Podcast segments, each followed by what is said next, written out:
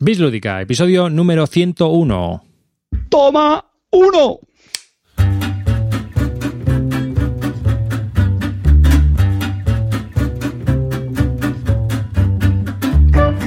Hola y bienvenidos a un nuevo episodio de Bislúdica. Este es el episodio número 101. Hemos pasado del 100.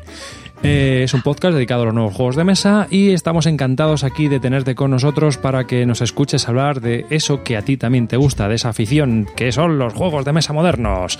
Eh, conmigo se encuentran, yo soy David Arribas y conmigo se encuentran de izquierda a derecha, como siempre los presento yo, Clint Barton. Buenas noches, chavalería. Vuestro pequeño ídolo local está de vuelta después del infierno del Beluga. Ay, cuidado que hoy está enfadado, tiene resaca. Por, luego tenemos a Carte. Muy buenas mozolos, efectivamente seguimos con un poquito de resaca después de ese programón 100, pero ya sabéis que aquí, si no la damos todo, no somos nosotros. Y luego al gran patrocinador de los premios, eh, Calvo. ¿Qué tal? Buenas noches, ¿cómo estamos? Espero que hoy, eh, temporada nueva, eh, a partir de los 100, en la que espero que el ADSL me respete, eh, que he hablado con él y me ha dicho que sí, que hoy parece que sí. No hay, no hay tormenta, o sea que puede ser que se me escuche y se me vea bien. Lo siento. es lo que hay. ¿eh? Y bueno, pues nada, eh, bienvenido a este nuevo podcast sobre los juegos de mesa. Y eh, antes de empezar, te, pues te comentamos un poco las fórmulas de contacto.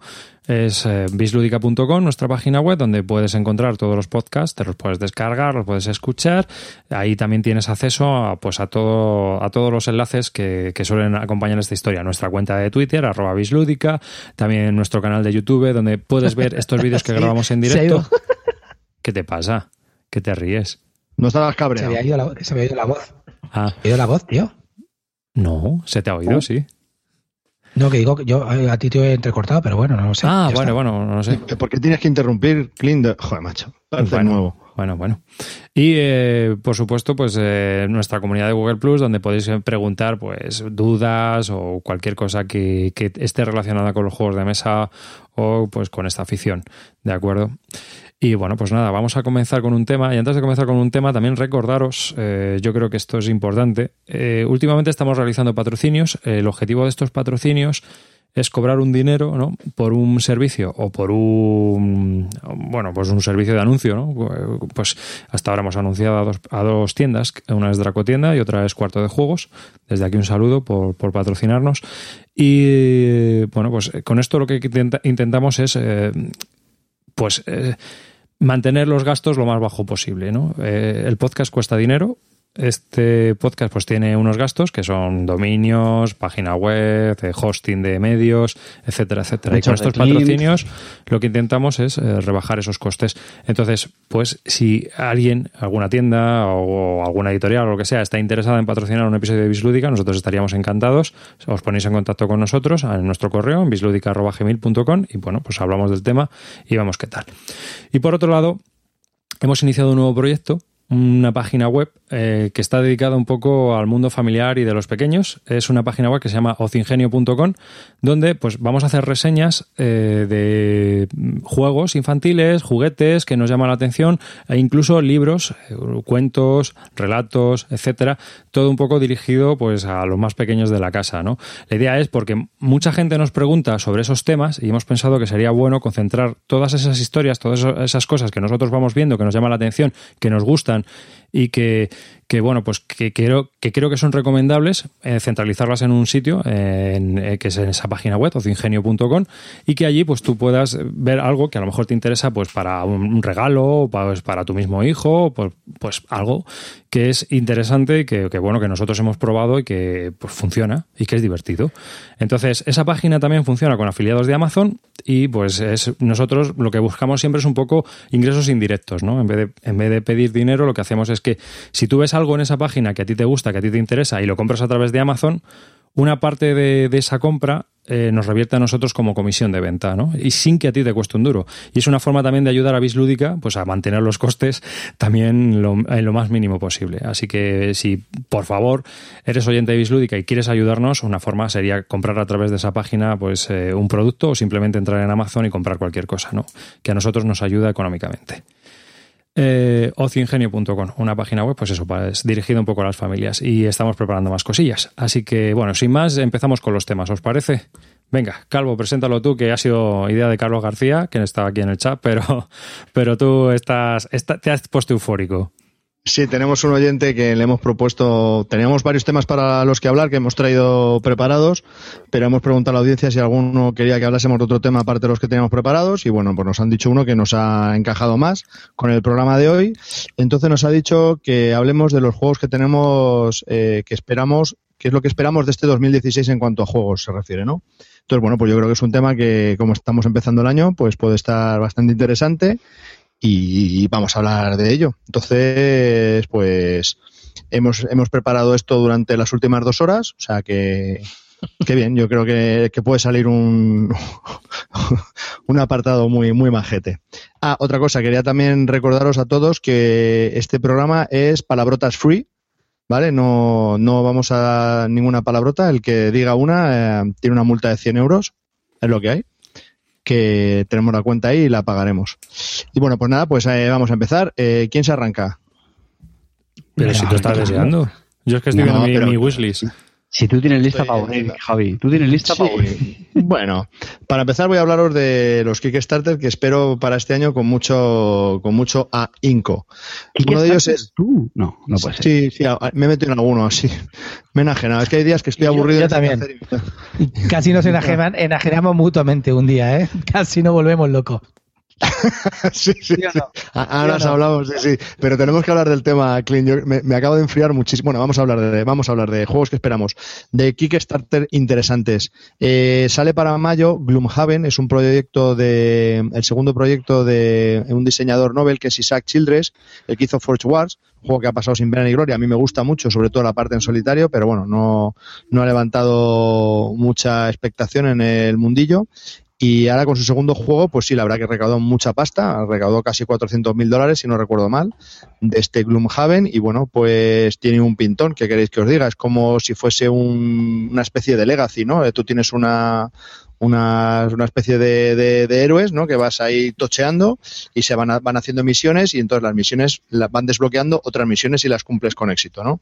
Todo esto se lleva en un mapa en el que vas poniendo pegatinas estilo Pandemic Legacy y bueno, la verdad que empezó, la idea le surgió con 40 escenarios y ya va por 95 escenarios, es el, el, el escenario book que va a incluir en, el, en la caja, son 95 escenarios de los cuales hay un, una parte de la historia, pues una historia, una parte de la historia la ha hecho el famoso Rob Daviau, eh, autor del Pandemic Legacy. Y bueno, la verdad que estoy muy, muy emocionado con, este juego. Creo que desde entonces se ha metido ya bastante más gente aquí en España. Creo, por ejemplo, Cortatu se metió el miércoles pasado en él y bueno, la verdad que tiene muy buena pinta. La caja iban a ser detalles, ¿no? Que sigo contando. Iban a ser 4 kilos de caja y con, todos con todas las cosas que va a meter, con las miniaturas que son 18, son 6 kilos la caja, ¿eh? O sea, y 1660 cartas. Bueno, la verdad es que se desbloquearon muchos stretch goals y las cartas lo que hacen es darle más variedad tanto a los héroes como a los monstruos, ¿no? Y bueno, pues eh, pinta muy muy bien. Ese es uno de los Kickstarter futuros de este año que vienen en breve, ya en mayo. Se le espera. Yo, por ejemplo, estoy, yo estoy esperando también el, bueno, el, otro día estuve viendo en la página esta de Filiber que está salido ya, uno que se llama Meeple War, que me llama la atención. El otro día también vi que Edgar lo había comprado en, el sitio este en Francia, en la feria esta que hay de Francia, no sé cómo se llama, no sé si es Mona, Cannes o no sé dónde es. Y había, lo había pillado y la verdad que me llama la atención, componentes bonitos, no sé, parece original, sencillito, pero tiene, no tiene mala pinta. Se llama Meeple War. Pues yo a pesar de lo que Calvo y, y Clean piensen, sí que tengo algunas en mi, wishlist para, este año. Y, uno de ellos ya lo, ya lo hemos comentado en programas anteriores, de hecho tenía la esperanza de que saliese en el, en el pasado, no fue así, de hecho llevo ya como dos años esperándolo y es el 1844-54 un 18XX 2x1. Vienen los dos en una misma caja, aunque el precio no es un 2x1, el precio es como el doble de, lo normal. Son juegos que normalmente no son, no son baratos, pero, hombre, 80 y pico pavos, ya me contarás. no, es no es nada barato. Y nada, es un. Yo solo juego al 1844 y me, encantó, es uno de, mis preferidos y tengo muchas, muchas ganas de que salga. Lo va a editar Lookout y MyFair, que es una editorial que, suelen sacaros con bastante calidad, muy por encima de, la media de ese tipo de juegos y parece ser las últimas novedades que a lo mejor estará disponible en, mayo. Pero ya digo que veremos porque lo llevan retrasando mm, pues un montón de con un montón de tiempo. Pero bueno, con, con muchas ganas y sobre todo espero poder estrenarlo. Bueno, yo estoy esperando también Funky de Starter, fueron tres juegos en uno que lo sacó Worthington Publishing, son tres wargames, es de la Guerra Civil Americana y son operacionales pero a un nivel muy básico, pues con seis, ocho páginas de reglas como mucho, eh, en la línea que siempre saca juegos Worthington Publishing, que son juegos muy sencillos, y son tres juegos, uno es eh, Grants Gamble, eh, otro es Jackson and Sheridan y otro son los Lee Invencibles, o sea, los Invencibles de Lee, que son, digamos que con eso cubren toda la campaña y o sea, casi toda la guerra civil americana con distintas operaciones y tal en tres juegos. Lo sacaron a la vez y fue un kit starter, pues eso, que salía cada juego por 50 dólares aproximadamente. Y es lo que estoy esperando ahora mismo. Y son juegos de bloques de madera y unas dos horas, dos horas y media, tres horas de duración. muy sencillitos, con escenarios, con campaña, con todo. Y eso es, ahora mismo es una de las cosas que estoy esperando. Ah, Carlos, te toca otra. Volviendo al Kickstarter, eh, de lo más esperado, este, eh, os he comentado el Gloomhaven, que era para mayo, y para mediados de año, de año fin de año, se esperan mm, con mucho con mucho ahínco el Scythe del John Steinmeier, que es el mismo que el del Viticulture. Eh, bueno, yo creo que quien no conozca la campaña de Kickstarter de este juego, pues es que no se ha movido mucho, porque la verdad que ha dado mucho, mucho, mucho que hablar. Se le espera para final de verano, si no recuerdo mal y bueno, se tiene un pintón, el Scythe, que se escribe S-C-Y-T-H-E, de, es, de, coña. Otro que estoy esperando para fin de año, que es eh, para noviembre, es el Seventh Continent.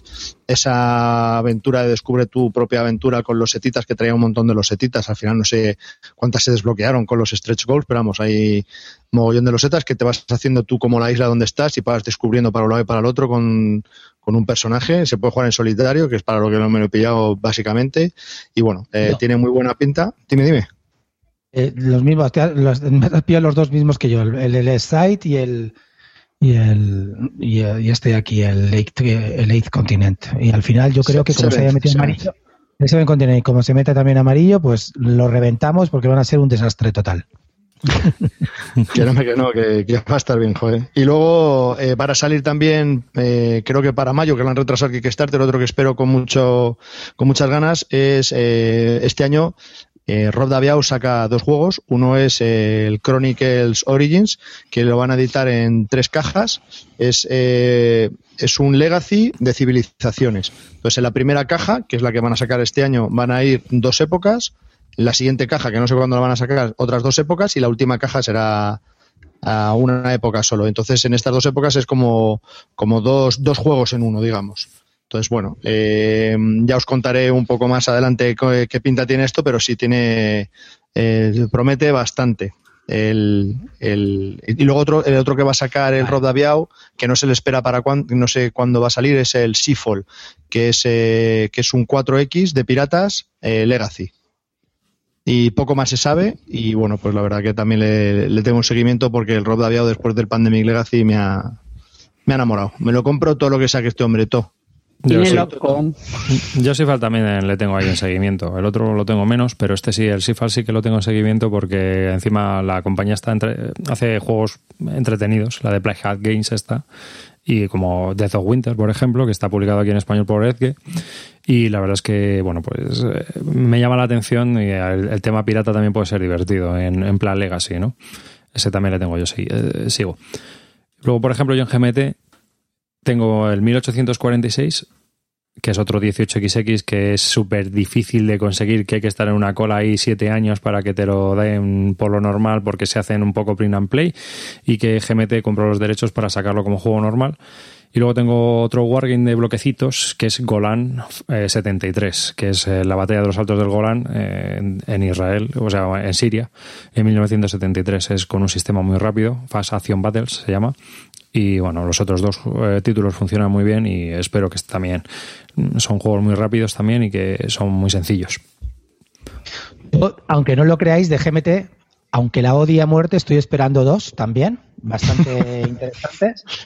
Eh, dos solitarios. Con sus, con sus coherencias. Con, mis contradicciones. Ya sabes que soy totalmente contradictorio. pero por eso te eh, que vamos a de Comanchería estoy esperando, por supuesto. Me parece que Navajo Wars me pareció muy buen solitario. Eh, tengo que pegarle más. Era un poquito difícil descifrar las reglas, pero una vez que sabes jugar, me pareció un poco como los, eh, de Victory Point Games, pero mucho más entretenido y menos agónico. Y donde tenías que tomar más decisiones aparte de tirar un dado. El Navajo Wars me gustó mucho. Y el Comanchería, pues es en la misma línea, lo estoy esperando muchísimo. Y ahora estoy esperando, y creo que incluso me apunta aquí que al al P500 es Mr. President. Es un juego en el que tú eres el presidente una vez ya has sido elegido, no es un juego de elecciones, en el que tú tienes que ir tomando decisiones pues de, contra la opinión pública, los medios que te atacan, eh, eh, conflictos en diferentes países y no sé, me, parece muy muy interesante. Eh, solamente han sacado fotos de los protos y tal, pero yo creo que tiene muy buena pinta. es que a mí, también me sigo dos. Comanchería y Mr. President. A muerte. A mí, Mr. President, también me cosa. la atención para la temática. No, dale, Clint, dale, dale. No, no, no, sigue, sigue, sigue. Y el, bueno, el 1846, que ha dicho también arriba, ese también lo tengo en, vamos, va a ser una compra automática. Y voy a decir uno que yo creo que va a sorprender, porque lo tenemos un poco ahí olvidado, fue noticia hace unas semanas, y es el Feudalia, que corregidme, ah, pero se anunció el, me parece que lo iban a intentar sacar por Kickstarter, esta editorial ABA, ABBA, no confundirse con, la de juegos infantiles, que es con H. Y, ya os digo, me parece que lo anunciaron, ¿no? No sé, incluso lo iban a arrancar en, ahora en primavera, el, el, Kickstarter, ¿no? O el Berkami o lo que fuera, sí, iba, a hacer algún crowdfunding. Bueno, sí, o Berkami, efectivamente. y, hombre, pues sí, francamente, es un juego que ya hemos hablado en Bislúdica hace ya mucho tiempo, cuando lo estuvimos probando con, con su diseñador, Fernando Abad, y, y yo creo que todos tenemos la espinita de que todavía no ha visto la luz, y pues hombre, francamente, mucho lo tienen que, malograr para que... Dice, dice Imisud que va a salir por Berkami. Y era, era ahora, ¿no? Me parece. No sé si incluso por marzo o por abril. A mí me suena que era muy a, principio del año. No, realmente no sabemos, pero bueno. Yo me apuntaré seguro, ¿eh? lo tengo claro. Yo sí, sí, sí. Claro, claro. Súper testeado y tal. Sí. Carte, Carte, piénsatelo, no te precipites, por favor. Testeado, testeado por nosotros. Enolín, sabes que estoy contigo ahí a, a muerte. Vamos, bueno, tiene a, los, a todos. Sí, sí, sí, sí. sí, A los que se ven y a la gente que no se ve. Bueno, para, para los que no conozcan muy rápidamente, vamos a explicar que es un, es un juego de deck building game, de construcción de cartas, pero eh, tiene el twist, como me gusta decir, que mezcla también una, gestión de recursos. ¿vale? Está ambientada en eh, época feudal y tienes una serie de campos que te producen una serie de materiales. Eh, el deck building, la construcción del mazo, la estación de una serie de personajes que te dan una serie de, bonus, acciones y, bueno, pues tiene, tiene, tiene su gracia. Es un juego más durillo, exigente y ya digo que tengo mucha, mucha curiosidad, muchas ganas de ver cómo lo, han, cómo lo finalizan. Y ojalá salga con los dibujos de Chechu Nieto, que a mí Chechu Nieto, por ejemplo, el trabajo que hizo en Revolver me parece brutal. sí, ojalá sea así en el plan de Revolver. El trabajo está no lo han confirmado, ¿eh? ¿eh? No, lo han confirmado. Mm. Sabía que Chechu lo estaba haciendo con Fenolin para hacer el proyecto los dos y creo que cuando, no está confirmado que lo vaya a hacer Chechu Nieto. Cuando llegó el, el acuerdo con Homoludicus, en la editorial Moludicus, eh, efectivamente se lo encargaron a Chechunito y de hecho llegó a tuitear algunas imágenes, algunas ilustraciones y eran bastante chulas. A mí me, gustaban bastante. Lo único que, claro, con la compra de Devir, pues el tema se separó y efectivamente yo no, no, estaba muy claro si iban a ser finalmente las suyas o no. Yo me imagino que sí. Ojalá, ¿eh? porque yo que sé, a mí, por ejemplo, habéis jugado al Revolver, la verdad que la instrucción, las, el grafismo de Revolver me parece chulísimo, están muy bien hechas las cartas. A mí, por ejemplo, cuando hace ya más tipo cómic me gusta menos, pero el tema del revólver así que es no es, no es exactamente cómic, me gusta muchísimo, me parece... A mí, a mí las ilustraciones de Chuchurito reconozco que a veces estoy un poco dividido. Hay algunas que no me gustan mucho, las de Guerras de Mito, mm, algunas que no me, no me molan del todo. A lo mejor es por la temática, también me influye, pero sí estoy de acuerdo contigo, Clint, que las del revólver son muy, muy chulas. Sí. Ojalá. Venga, más novedades. Eh, yo quería hablaros también de otro, Quadrópolis, tío, que va a salir ahora. Todos los juegos de Days of Wonder siempre me llaman la atención, bien producidos, precio normalito de los de antes, 40, 45, no se han subido a la parra, muy bien editados. Entonces, debe ser un juego también familiar y así un poco con chichilla, no, no debe ser así muy complicado, pero tiene buena pinta este Cuadrópolis. Me gustó, lo he visto de componentes. Creo que además yo lo he visto también en alguna tienda online, precisamente en Dracotienda, es uno de los patrocinadores. Así es que caerá, caerá. Yo, pasando ya del Kickstarter, quería comentaros varios. El nuevo de, de ¿cómo se llama? De Matías Kramer, Dynasties, que lo va a sacar, si no recuerdo mal, Hansing Gluck. Tiene un pintón de muerte. Ese es uno de los que estoy siguiendo. Luego, otro que va a sacar eh, por otra compañía que ahora no sé muy bien el, el de Hansing Gluck, ese, lo tiene, ese Hansing Gluck está clarísimo que cae. Si va a ser el nuevo de caja grande. El otro es Fight for Olympus, de Matías Kramer también, que lo va a sacar la editorial Cosmos para dos. Es un juego para dos de, de Matías Kramer y tiene también bastante buena pinta. Más cosas que vayan a salir este año que esté muy hipeado. Eh, a ver, a ver, ¿dónde estaban? Tenía otro, me parece. Ahora no lo veo. Qué bien. Ah, sí, sí, el Terraforming Mars, que lo, va, que lo van a sacar. Son, es un juego que me, me recomendó MacLeod que lo mirase y la verdad que tiene muy buena pinta. Es de colonizar Marte. Somos un grupo de humanos, cada uno tiene su grupo, entonces tenemos que ir allí. Entonces lo que tenemos que hacer es hacer la, el suelo de cumplir los requisitos para poder habitar Marte. En cuanto que se cumplan esos requisitos, son que van en tres líneas, en cuanto que eso se cumpla los mínimos para poder vivir allí, pues la partida se acaba, ¿no? Entonces, ¿cómo se van cumpliendo esos requisitos? Pues cada uno va influenciando en esos distintos tracks subiéndolos hasta que se consigue ese mínimo, ¿no? Aparte tienes que ir consiguiendo puntos de victoria haciendo cosas en, en un tablero. Entonces, bueno, pues el hecho de que tú vayas manejando eh, los distintos tracks para que se finalice la partida, pues parece, me pareció curioso, ¿no? Y es un euro durete y tiene, tiene muy, muy, muy buena pinta. Y el otro que va a salir este año que me tiene bastante hipeado es otro de Alban VR, que me, el mismo de Clinic y de Small City, que se llama Tramways. He visto algunas fotos de, que es de trenes y de, llevar pasaje. Bueno, la verdad que no, tiene, no tengo muy claro, hay que construir vías y a mí eso ya me, gusta. Y bueno, espera salir para este año y, me gusta bastante. Y luego otro que acaba de salir, pero todavía no lo he probado porque lo van a editar en castellano, pero le llevo siguiendo la pista bastante, es Warhammer Quest. Es un juego que se puede jugar a un jugador, es como el... No es un Living Card Game, pero no es un LCG, pero sí tiene... Sí van, a sacar... Eh, mazos aparte, eh, aventuras para ir añadiéndolas al básico. Y bueno, la verdad que me gustó mucho la idea, aunque sea de Warhammer, pero dicen que es como el Señor de los Anillos, pero que no que es una partida cerrada, que no tienes por qué continuarla ni meter más cartas en uno, ni bueno, me pareció muy curioso y bueno, estoy esperando que lo saquen en castellano, que ya lo han dicho que lo iban a hacer, pero bueno, en breve estará en sus pantallas. Y hasta aquí. Bueno, joder, macho, te estás olvidando de, tu amigo Fel, que va a sacar el templo de Delfos, tío. No me digas. ¿Se te ha olvidado Fel? Pero, pero vamos a ver, pero... Debo estar enfermo o algo. ¿Le seguir la pista ese hombre? De verdad. Vamos a ver, escucha un momento. Eh, voy, estoy cansado ya de esto, del tema este. El otro día oí hablar que Feld estaba de capa caída, no sé qué, cuando resulta que Aqua, Aquasphere es uno de los mejores juegos de Feld de que ha sacado últimamente. La gente lo ha jugado poco. No sé si lo, que le dije el otro día, si a Calvo Espósito le ponen en verde los pulpos esos, se los pintas de verde y, y le llamas Cazulu y a, los tíos que, que, andan en el submarino le llamas investigadores y les ponen nombres americanos, lo mismo en narrativo. Pero, ¿qué quieres que te diga? A mí me parece buenísimo el juego, me parece espectacular cuando lo juegas, facilísimo de jugar, muy tenso, escala fenomenal, con lo cual, eh, de los últimos que ha sacado Fel, está totalmente on fire este hombre. Así es que eh, este que va a ser Alea encaja eh, Alea Feld, es la combinación perfecta. ¿Qué más esperamos, tío? ¿Sabes que es una reimplementación del de Special Sharks, ese o cómo se pronuncia? No, no, no, no, no, ya te estás confundiendo, amigo. No, yo te estoy hablando del templo de, de, de Delos. el que tú dices se llama eh, es algo así de vikingos, no me acuerdo cómo se llama, pero que vamos, que, no, que yo estoy hablando es Templo de Delos o de Delphi, no sé cuál es, pero uno de esos, eh, ese es el que yo estoy esperando.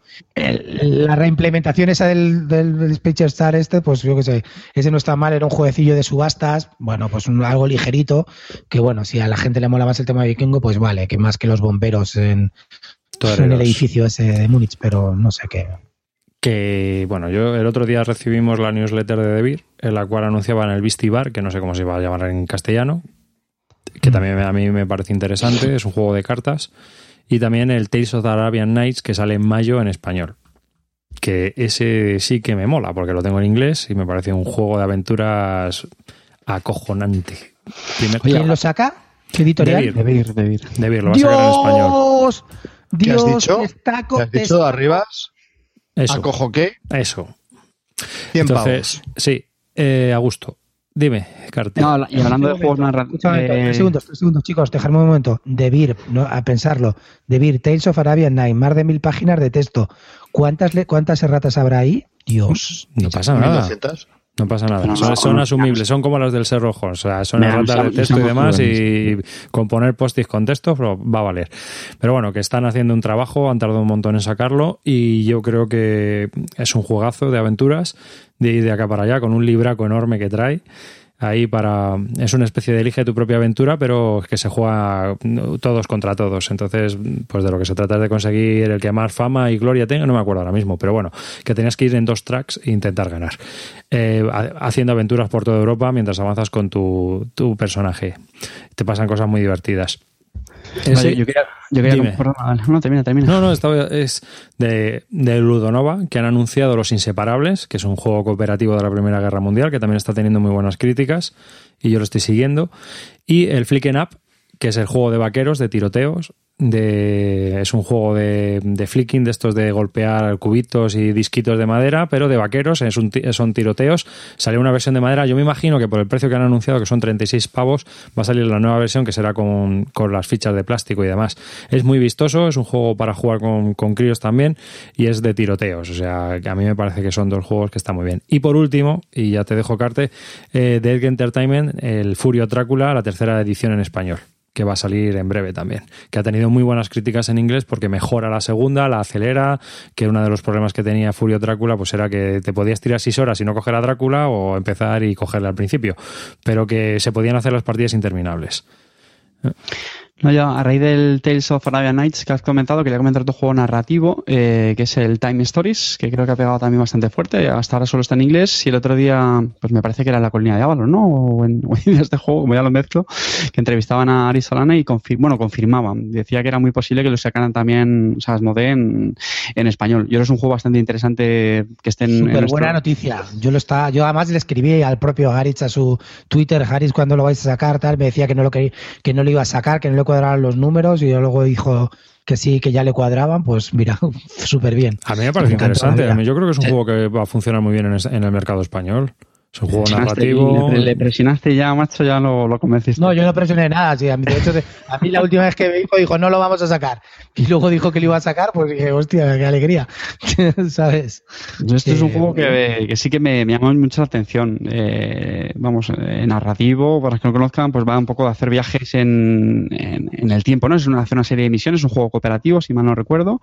Y haces como viajes, es una agencia, ¿no? Que hace viajes en, en el tiempo al pasado para completar las misiones y yo la gente que conozco que le ha probado, pues eh, vamos, muy, muy, muy, muy contenta con, la experiencia, porque sobre todo este juego va un poco en línea, pues como hemos comentado con el Pandemic Legacy, que son juegos que priman mucho, mucho la experiencia. Es verdad que tampoco tiene mucha rejugabilidad, eh, creo que no le pasa igual que al Pandemia, así que no tienes que estar destruyendo cosas o dejas el, el tablero marcado, sino que son bueno, pues juegos con escenarios, que una vez lo juegas, por volver a jugarlos, pues no es, no es lo mismo. Creo que se parece un poco más en ese sentido como al a ser los Como a leerte un libro, tío, o como a leerte un libro, ya está. Es decir, la, la rejugabilidad la rejugabilidad viene con las expansiones y ya está, nada más. Cada expansión sale 25 como un libro. Es que solo es un escenario, me parece. El, problema es que el, juego básico es un escenario solo. Entonces, claro, 40 euros para un escenario que son 3 o 4 horas de partida, si la consigues bien a la primera, pues es lo que la queja que hay, ¿no? Pero de todas maneras no parece que importe mucho porque ha vendido como churros en Estados Unidos y bueno, eh, ya tiene como 5 o 6 expansiones y... La gente que lo ha jugado dice que es una experiencia muy chula, es única, es una cosa innovadora. Todo el mundo que habla y habla y siempre busca las novedades, no sé qué, le dan una cosa novedosa y ahora luego dice que no se puede rejugar quiero decirte una cosa, estamos a roles o a setas, chicos. Pues si buscáis novedad, ahí la tenéis y ahora no me podéis decir que queréis setas, ¿no? Pues, no, no, no, yo desde luego a mí me vale, a mí me vale. A mí me, a ver, Clean, pero yo creo que las cosas, o sea, ni tanto ni tan calvo. O sea, si, por ejemplo, el Pandemic así por compararlo, pues es un juego que al final, como mínimo, te da 12 partidas y o sea, son partidas que, bueno, duran. ¿Cuántas horas son? ¿12 horas? 14 pues, horas. No me pues compares este, con un escenario que, este son, son 4 horas. horas. no, no, no, esto creo que son 10 horas más o menos. no lo sé, yo no lo sé, no me voy a mojar mucho. No había oído eso, Clint. Había dicho que la, partida en sí, sabiéndolo jugar y, consiguiéndolo todo, son 3-4 horas y se acabó. Yo he escuchado que una de las grandes pegas es esa, que, se te queda corto. O sea, que el juego mola mucho, que está genial, pero que dices, joder, tío, ya está, ya se me ha acabado esto. Pero bueno, ya digo, no, no lo conozco mucho en profundidad. Otro juego que quería comentar, que no habéis dicho, malandrines, es el Vía Nebula de mi amado diseñador Martin Wallace honestamente no sé ni, de qué va. Pues yo sí que me he leído las reglas. ¿Eh? Que yo sí que me he leído las reglas. Ah, y pues pinta bastante bien, la verdad. Sí, bueno, no, te cuento todo, es que si te cuento todo no tengo secretos. Y luego no me llamas. Pues, pues cuenta en primicia, digamos. es, un, es un libro de, ocho hojas de reglas, bastante fáciles de leer, la verdad, como todas las de, del Wallace. Y bueno, tienes que ir eh, descubriendo terrenos porque está todo lleno de, niebla y, bueno, vas descubriendo terrenos. Eh, es que no, no, recuerdo muy bien qué es lo que, había que hacer, pero recuerdo que, bueno, que parecía que estaba, interesante. Es que lo leía. He leído las reglas y no me acuerdo lo que había que hacer, cojonudo. ¿tú, sabes la de reglas que me leo yo?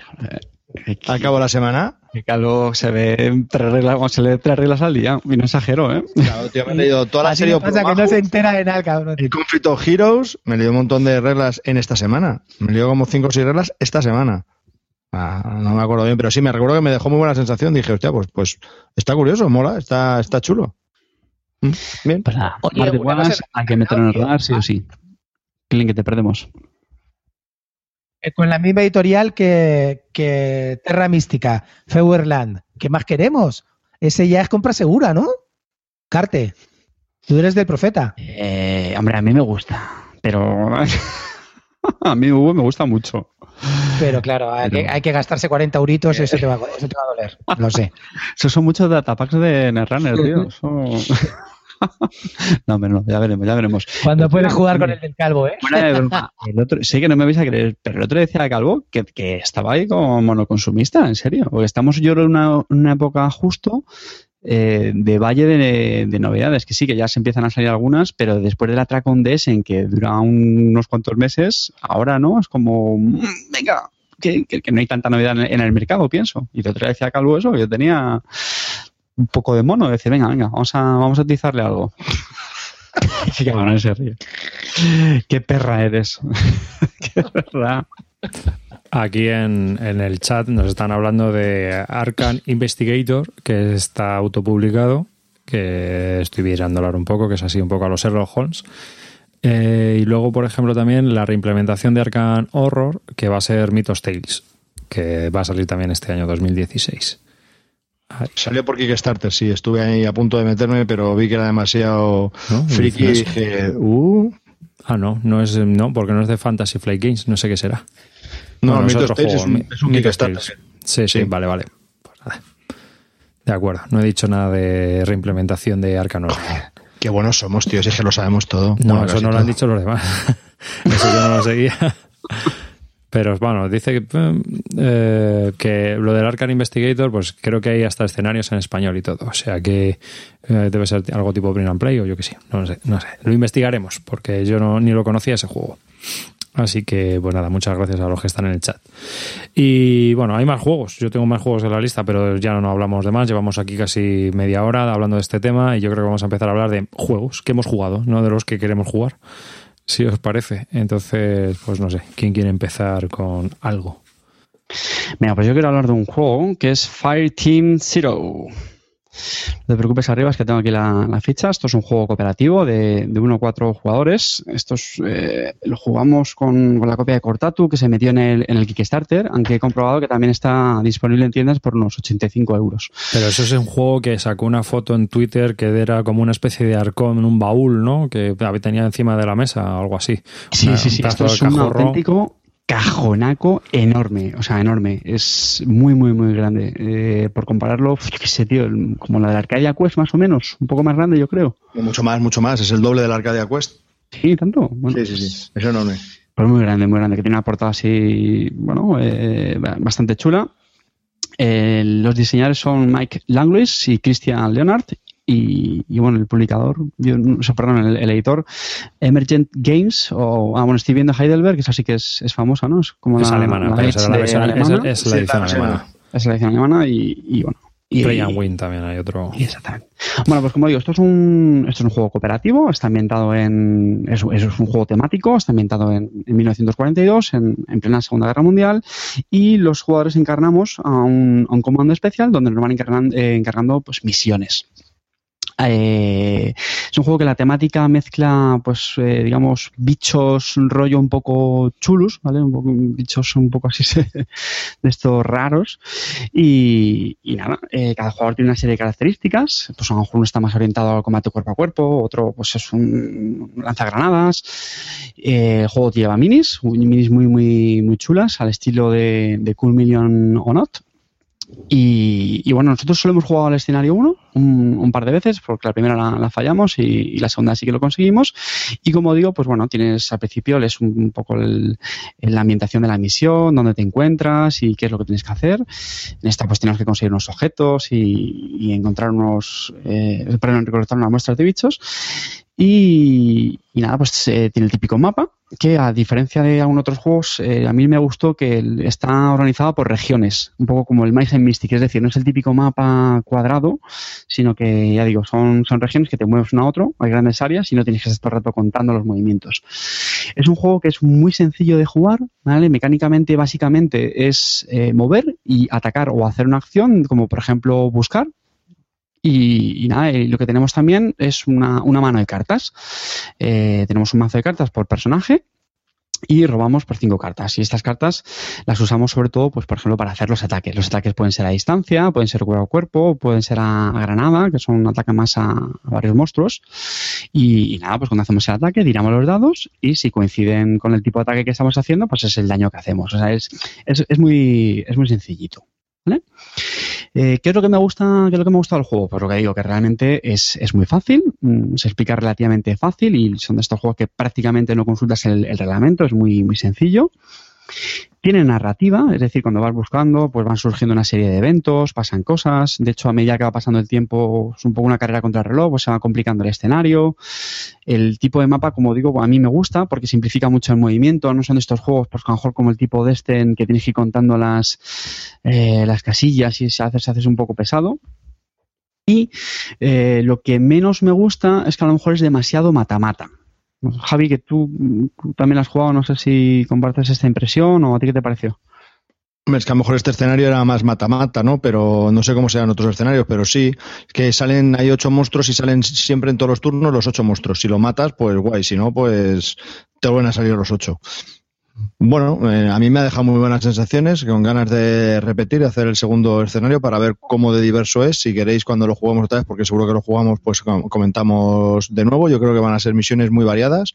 De hecho, ahora que estabas diciendo lo del que lo va a editar Heidelberg en alemán, eso me da a entender que, bueno, que ha tenido cierto éxito y que lo van a, porque ya es raro un Kickstarter que tenga ese cierto éxito como para que lo, editen en otros idiomas, ¿no? Entonces, bueno, bueno, a mí me ha parecido que es un juego correcto, está, está bien, jugable, es sencillito. Lo que más me ha gustado es eh, cuando te hacen un, una herida a los, los, malos, pues te tienes que quitar de cartas de la mano, ¿no?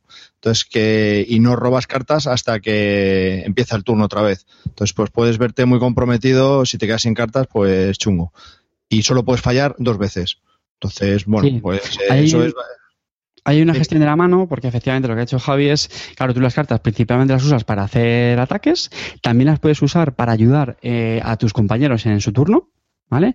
Pero claro, a la vez también es, la, por así decirlo, los puntos de vida de ese personaje. Entonces, si gastas muchas cartas de estas en potenciando mucho el, ataque o ayudando a otros, pues puedes tener el riesgo de que cuando luego te vayan a atacar a ti los bichos, pues te, derriben y, y te hagan perder el juego. ¿Vale? De hecho, los ataques, otra cosa que me pareció interesante es que los ataques tú puedes decir cómo los potencias. Eh, si bajas varias cartas de golpe, pues eso vas a hacer que el ataque sea mucho más potente, vas a tirar más dados y asegures su éxito. Luego los bichos pues tienen ciertas características, tienen resistencia a tipos de ataques, a lo mejor cuando los matas te pueden, que sé, salpicar de ácido y hacerte una herida. Eh, están bien que vi en la caja, bueno, pues había también bastantes tipos de miniaturas, cada uno con su, con su tarjeta de, bicho. Y sí, yo también coincido con Cadon que me parece un juego bastante chulo, con ganas de seguir jugando la campaña para ver un poco cómo varían esas, eh, pues si introduce nuevas mecánicas. Bueno, mecánicas no creo que cambien mucho, pero bueno, sí más, situaciones más, más estratégicas, ¿vale? Porque este primer escenario sí que es verdad que me parecía eso, muy, muy mata-mata. también es cierto que en este tipo de juegos el primer escenario no suele ser el mejor. Arribas. La mecánica me ha recordado mucho cuando lo estabais describiendo al Gears of War, ¿no? Al de cartas de. O sea, bueno, al de cartas, al juego que también se gestiona con cartas y todo esto, y vas perdiendo vida, pierdes cartas. Ah, pues entonces sí, efectivamente sí que es. Y luego otra cosa curiosa, otra, otra, cosa curiosa que tiene es que, por ejemplo, el jugador inicial va pasando cada ronda, ¿no? Entonces, eh, los monstruos se van a acercar siempre al jugador inicial. Entonces, ¿qué es lo que pasa? Que los demás no le pueden dejar solo, porque si todos los monstruos atacan a ese, se queda sin cartas y perdemos la misión, porque le matan y perdemos la misión. Entonces hay que gestionarse a ver quién es, tú eres el jugador inicial, tú vete con el jugador inicial, nosotros todos nos vamos a descubrir por aquí, entonces hay que organizarse un poquito, no puedes ir a lo loco y matar por matar, no, no, hay que organizarse un poco porque si no la misión no sale. Entonces también, ¿tienes alguna carta para ayudarme? ¿Me puedes ayudar de alguna manera? Vale, pues entonces vente tú conmigo, luego tienes otros dos, dos, somos cuatro jugadores, pero hay dos extras que están, vienen con nosotros, dependiendo de los escenarios, supongo que variarán sus habilidades, en el que nos ayudan para conseguir estas misiones, ¿no? Entonces también, pues te los tienes que, uno se los tiene que llevar de las casillas, saber qué ayudas te dan, tal, bueno. Me ha parecido, me ha parecido curiosete. Sí, eso, eso que dices, Javi, también es cierto. Mola que en este tipo de juegos cooperativos eh, pues haya ese, ese diálogo con, los jugadores, ese, esa, bueno, no voy a decir negociación, pero esa planificación conjunta de efectivamente decir, mira, tengo una carta para que me previene el ataque de un bicho, yo con ese te puedo reforzar este ataque. Eh, como ya digo, cada, cada jugador tiene un mazo mmm, más o menos diferente del resto, pues se pueden complementar así los jugadores. Luego hay otra cosa también interesante y es que eh, hay un tipo de cartas especiales que son como un ataque muy poderosos que se llaman tácticas y eso mola. Cuando lo juegas, pues ya digo, hace una acción muy muy poderosa, pero te evita recargar la, mano de cartas, que es lo normal siempre en cada turno. Entonces, bueno, pues igual ahí también tienes un poco que ver si es el momento de jugar la táctica eh, o no, porque te puedes quedar muy pillado de cartas y luego que te pueden derivar los bichos. Tiene, tiene, tiene cositas, ¿eh? es, es muy chulo. Y a mí lo que más me gustó es que es muy, muy directo lo explicas en relativamente rápido y luego es pim pam, pim pam, pim pam. Y... La primera perdimos casi al final sí. y la segunda ganamos de milagro. O sea que, bueno, mmm, de dificultad está bien. Sí, eso, eso, también es muy positivo en estos juegos, yo creo, ¿no? Que la dificultad la tenga muy, muy ajustada. Fire Team Zero hemos estado hablando. Muy, muy buena adquisición. Corta tú. Recomendable, recomendable. Cortatus está haciendo plastiquero, ¿eh? ¿Qué es esto, tío? Esto tiene plástico. Cortatus es muy plastiquero. Pero siempre lo, siempre lo ha sido. Ha sido, ha sido muy rolero y, es el más eh, temático, yo creo, del, de nuestro grupo de juego. Sí, sí. Uh -huh. vale. Curioso. No sé.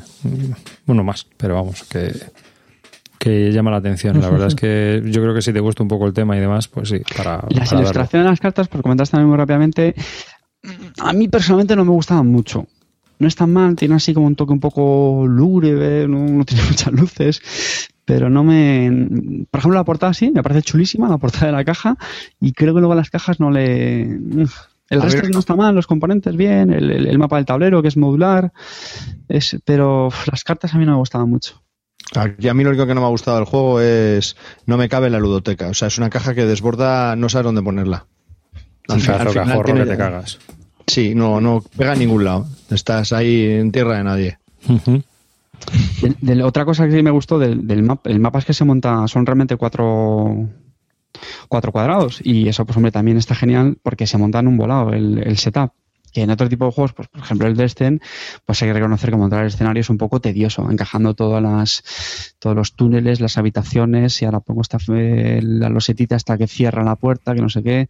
Este nada, enseguida el setup es, vamos, para ser un juego temático bastante rápido. Bueno, no, porque tiene la dificultad de que cada misión tiene unas cartas específicas de esa misión. Entonces tienes que sacarlas del mazo, bueno, tienes que pero... coger las habilidades, la, los eventos de ese escenario. Bueno, es una pequeña preparación que no pierdes el tiempo a la hora de confeccionar el escenario, eh, del tablero, perdón, pero sí con las cartas, que hay un montón de cartas, eso sí que lleva un poco de tiempo, pero vamos, sí es, es relativamente sencillo.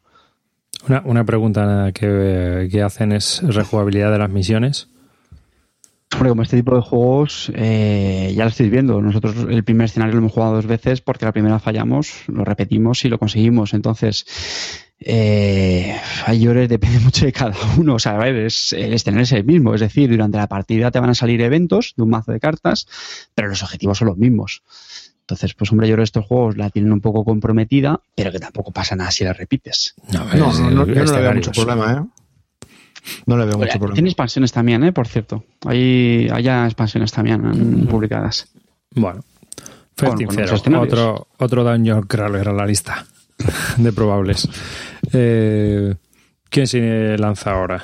Yo, yo. Venga, dale. Sí, que se me está durmiendo. Venga, eh, Clean. que hay mucho troll por ahí. Quiero hablaros de dos juegos, pero voy a hablar solamente, voy a empezar con uno. Voy a empezar con March of the Ants. Es un juego que salió por Kickstarter.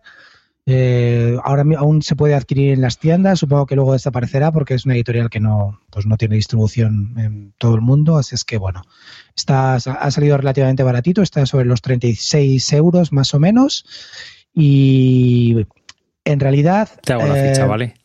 Sí, venga, va. Es de dos diseñadores, se llaman Tim Eisner y Ryan Swinner. Es la editorial se llama Weird City Games. Es también de 1 a 5 jugadores y bueno, pues una hora y cuarto de duración aproximadamente la partida. Vale. Hola, ¿no? ¿Cómo va aquí en esto? Sí. La temática, la temática es un poco el tema de las hormigas, ¿no? Entonces, en realidad lo que es, es un juego es un 4X. Realmente es un 4X que se juega relativamente rápido, entre 90 a 120 minutos te lo has terminado, pero sí que tiene su, su historia de, explorar, de explorar, de expandirte, de producir y luego, por supuesto, exterminar a la gente. Entonces, eh, tiene como mm, cinco fases. En cada fase, pues vas haciendo alguna de las cosas que te voy diciendo, acciones, pues eso, de explorar o expandirte. Lo haces todo relacionado con las hormigas. Y tiene una cosa muy curiosa que se parece bastante al tema de, del Brood Rage y es que tú empiezas con las hormigas, son tienen como eh, tienes tu propia hoja de hormiga, eh, puedes jugar partidas en las que todos tenemos la hormiga igual y otra en la que le das la vuelta al tablero y tiene cada uno una hormiga diferente, ¿vale? Pues aparte de eso, luego unos poderes, en el tórax tiene otro y en el abdomen tiene otro, ¿no? Entonces tú vas completando las hormigas y les vas, le vas añadiendo como poderes. Entonces en realidad es un juego que empieza a todos igual y luego termina siendo asimétrico. Y aparte de eso, pues también me ha recordado un poco, eso me ha recordado un poco al Blood Rage en el, en el rollo de ir haciéndote tú, bajando tus cartas, pagando por ellas y eh, haciendo los poderes, metiendo unos poderes como para tu civilización, en este caso en vez de llamarle civilización, en vez de ser romanos egipcios son hormigas, mm, lo siento chicos, a los amantes de las civilizaciones, y en este caso, y también otra cosa muy interesante es que me ha parecido es que eh, los conflictos eh, también se resuelven muy fácilmente, con el tema de las guerras se resuelven, pero están muy bien llevados, y luego pues es un poco siempre lo mismo, lo de explorar es pues siempre lo mismo, levantar los setas, meterte en ellas para ocupar sitios que luego te van a dar sitios de producción y vas produciendo cada ronda. El juego en realidad se juega durante cinco rondas y me ha parecido, pues eso, un juego que tiene su variedad con cada uno, con las diferentes, con el toque que te dan las cartas para las diferentes eh, civilizaciones que tienes, como si dijéramos civilizaciones o hormigas. Y luego también me ha gustado mucho el tema de la pelea por las por las losetas y, no sé, me parece un juego pues muy rápido, de civilizaciones, muy bien hecho, muy interesante, muy recomendable a ese precio. Eh, los componentes no son de la calidad que digamos, la verdad que en vez de cubitos podían haber, he visto por ejemplo de discos que gente que ha puesto discos que le, le pone, lo sustituye los cubos por discos y pone unas pegatinas de hormigas que quedan muy chulas.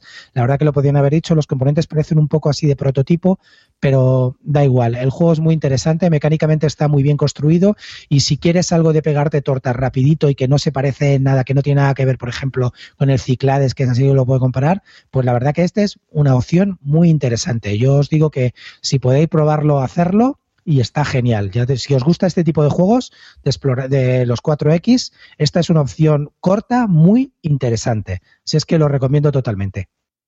Eh, Clint, una pregunta. Podríamos decir que es un eclipse deshidratado, pues se parece un poco al eclipse en que en la última ronda eh, va a haber palos, ¿no? Entonces se va, a desbalancear eso un poco.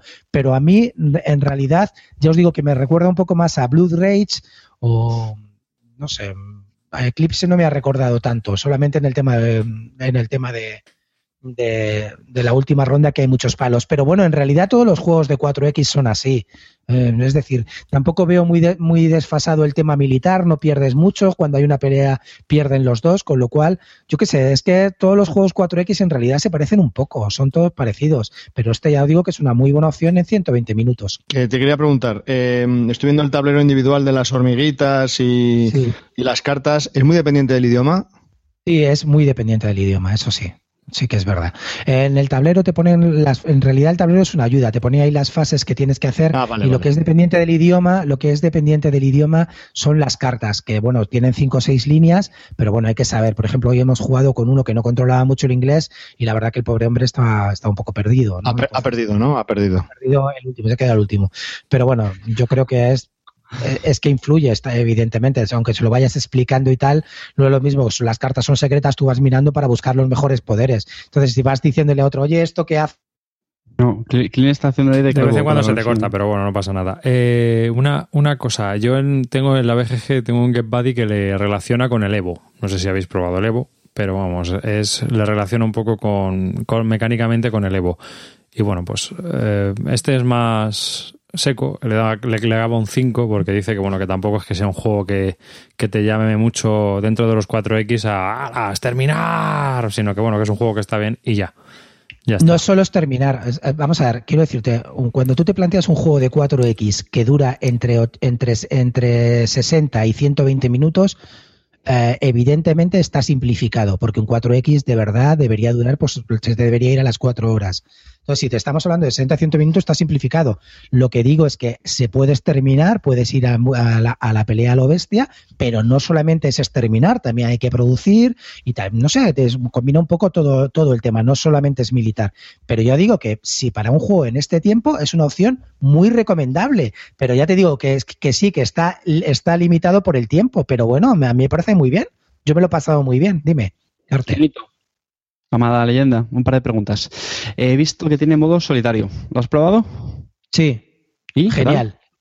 Difícil, bastante difícil. Tuve suerte, gané, pero porque tuve suerte con las cartas. Pero lo veo bastante complicado y funciona muy bien en solitario. Funciona muy bien.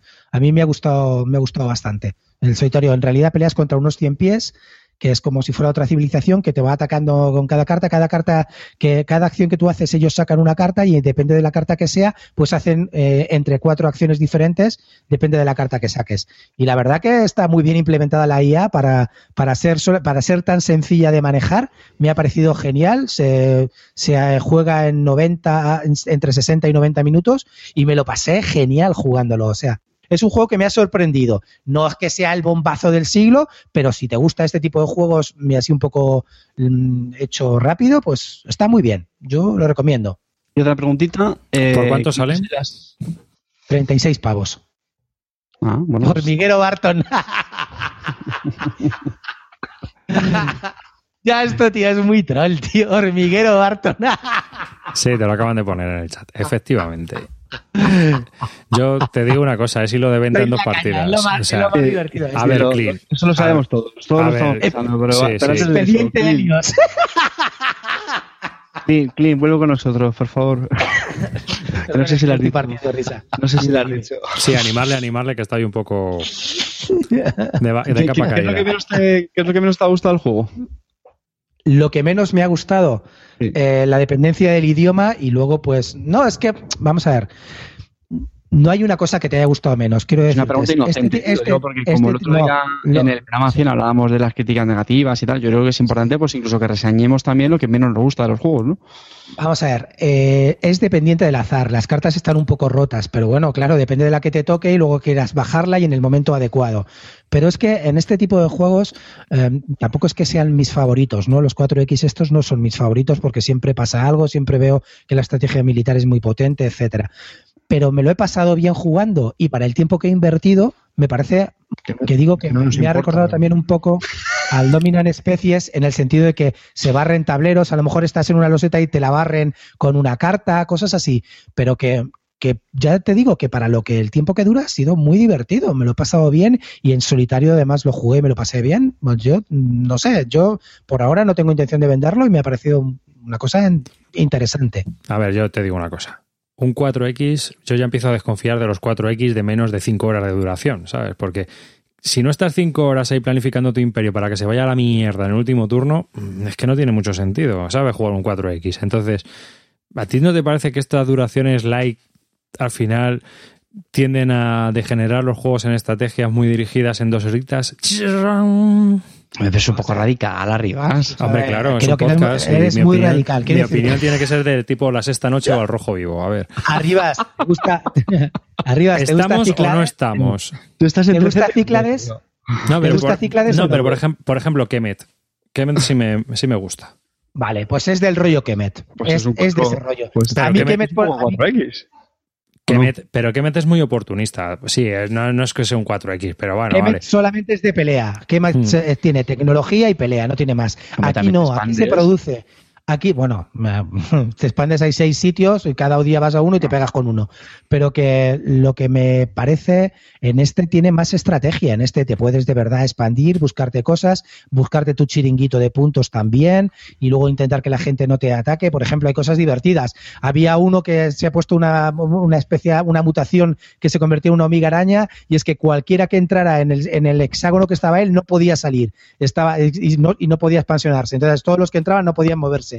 Cosas así que te van haciendo divertidas, las cartas te van haciendo divertidas el juego porque tus hormigas van mutando y eso es cachondo. Y eso está bien y te, va, y te van cambiando la estrategia, porque tú conforme vas robando, pues a lo mejor va a ser una cosa que no te gusta ya y la vas cambiando. Pues eso lo tiene en dos horas, sí, pero bueno, eh, tienes que saber a lo que estás jugando. Evidentemente no, va, no te va a dar tiempo a super desarrollarte y luego pegarte. Eh, el ilustrador, tío, que lo ha sacado del Larus.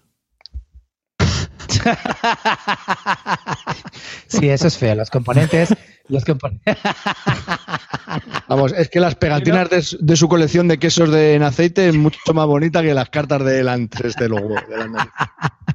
Vamos a ver, que ya os he dicho que de componentes está no está muy bien. Los tableros son finos, los dibujos no son muy chulos, pero no os fijéis en eso, fijaros en la mecánica que es muy entretenida. Y las cartas luego, cuando las hormigas las montas, como se te van formando, son, son bonitas, es lo único chulo que tiene. Pero vamos a ver, yo me fijo en las mecánicas y este como mecánicas y así de 4X es muy entretenido. Por cierto, me estáis, se me está quitando el cabreo y me estoy viniendo arriba con los comentarios y los vuestros. cuando tú estés cabreado grabamos un programita, tú no te preocupes.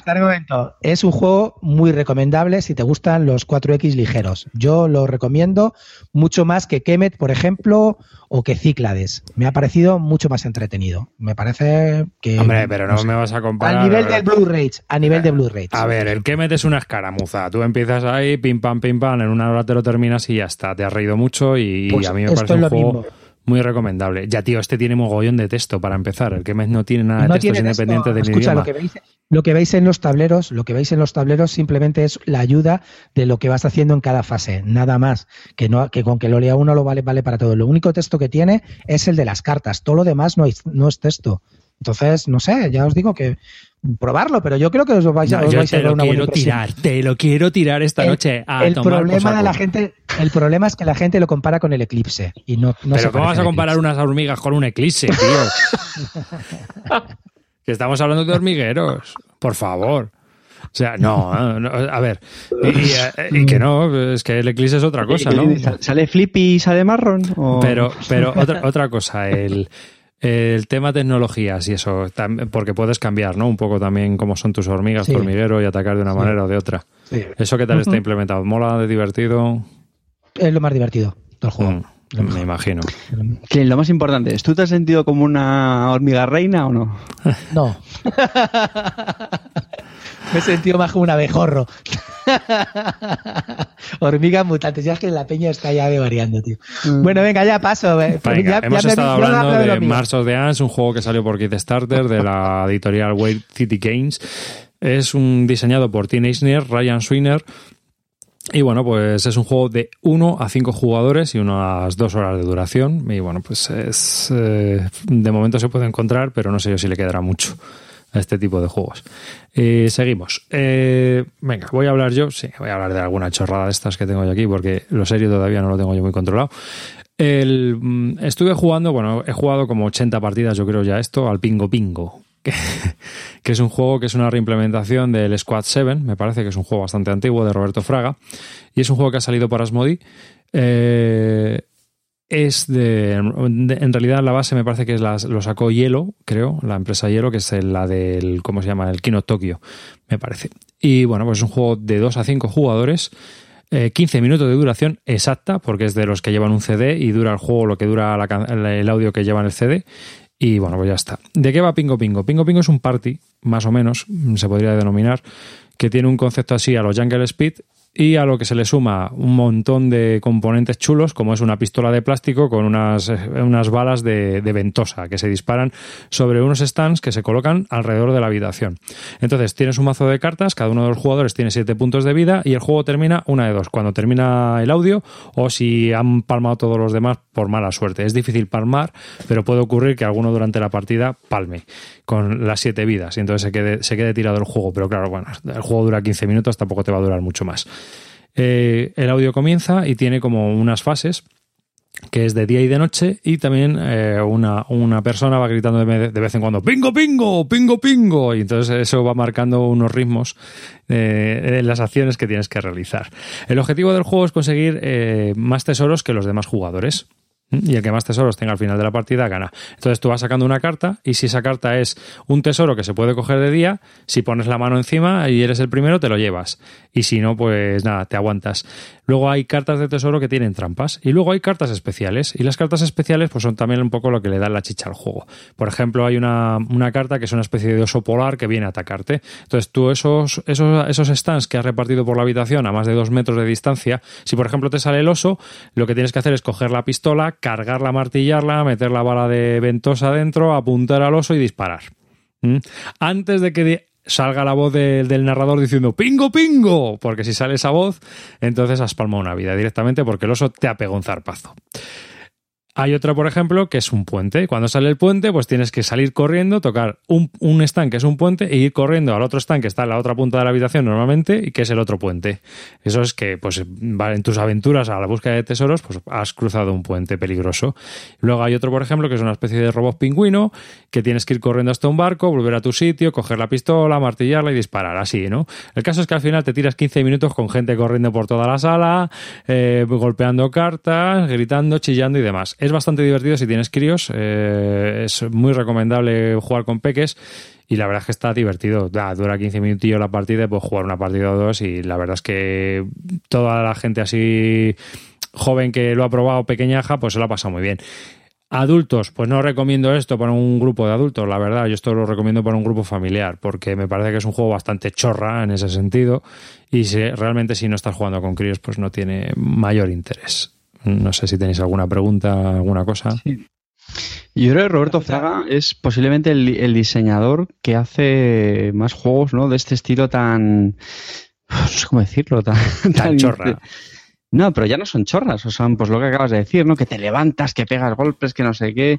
Estábamos comentando antes, ¿no? No sé si ha sido fuera de antena, el, el, Doctor Panic este que acaba de sacar ahora también, ¿no? Que es de, una operación y tal. Es, decir, es un diseñador que hace juegos, joder, francamente, como Sí, que mezcla la destreza con el exprime tu suerte y bueno, sí, pues, efectivamente, ¿no? Mm. Pero es, bueno, yo no soy un diseñador interesante, yo no hace cosas muy... Eh, hace, hace cosas originales. Típicos juegos, típicos juegos que juegas una vez y no lo vuelves a sacar en tu puta vida. A ver. Yo tengo, yo tengo una pregunta, dos preguntas. Oye, pero... Espera, espera.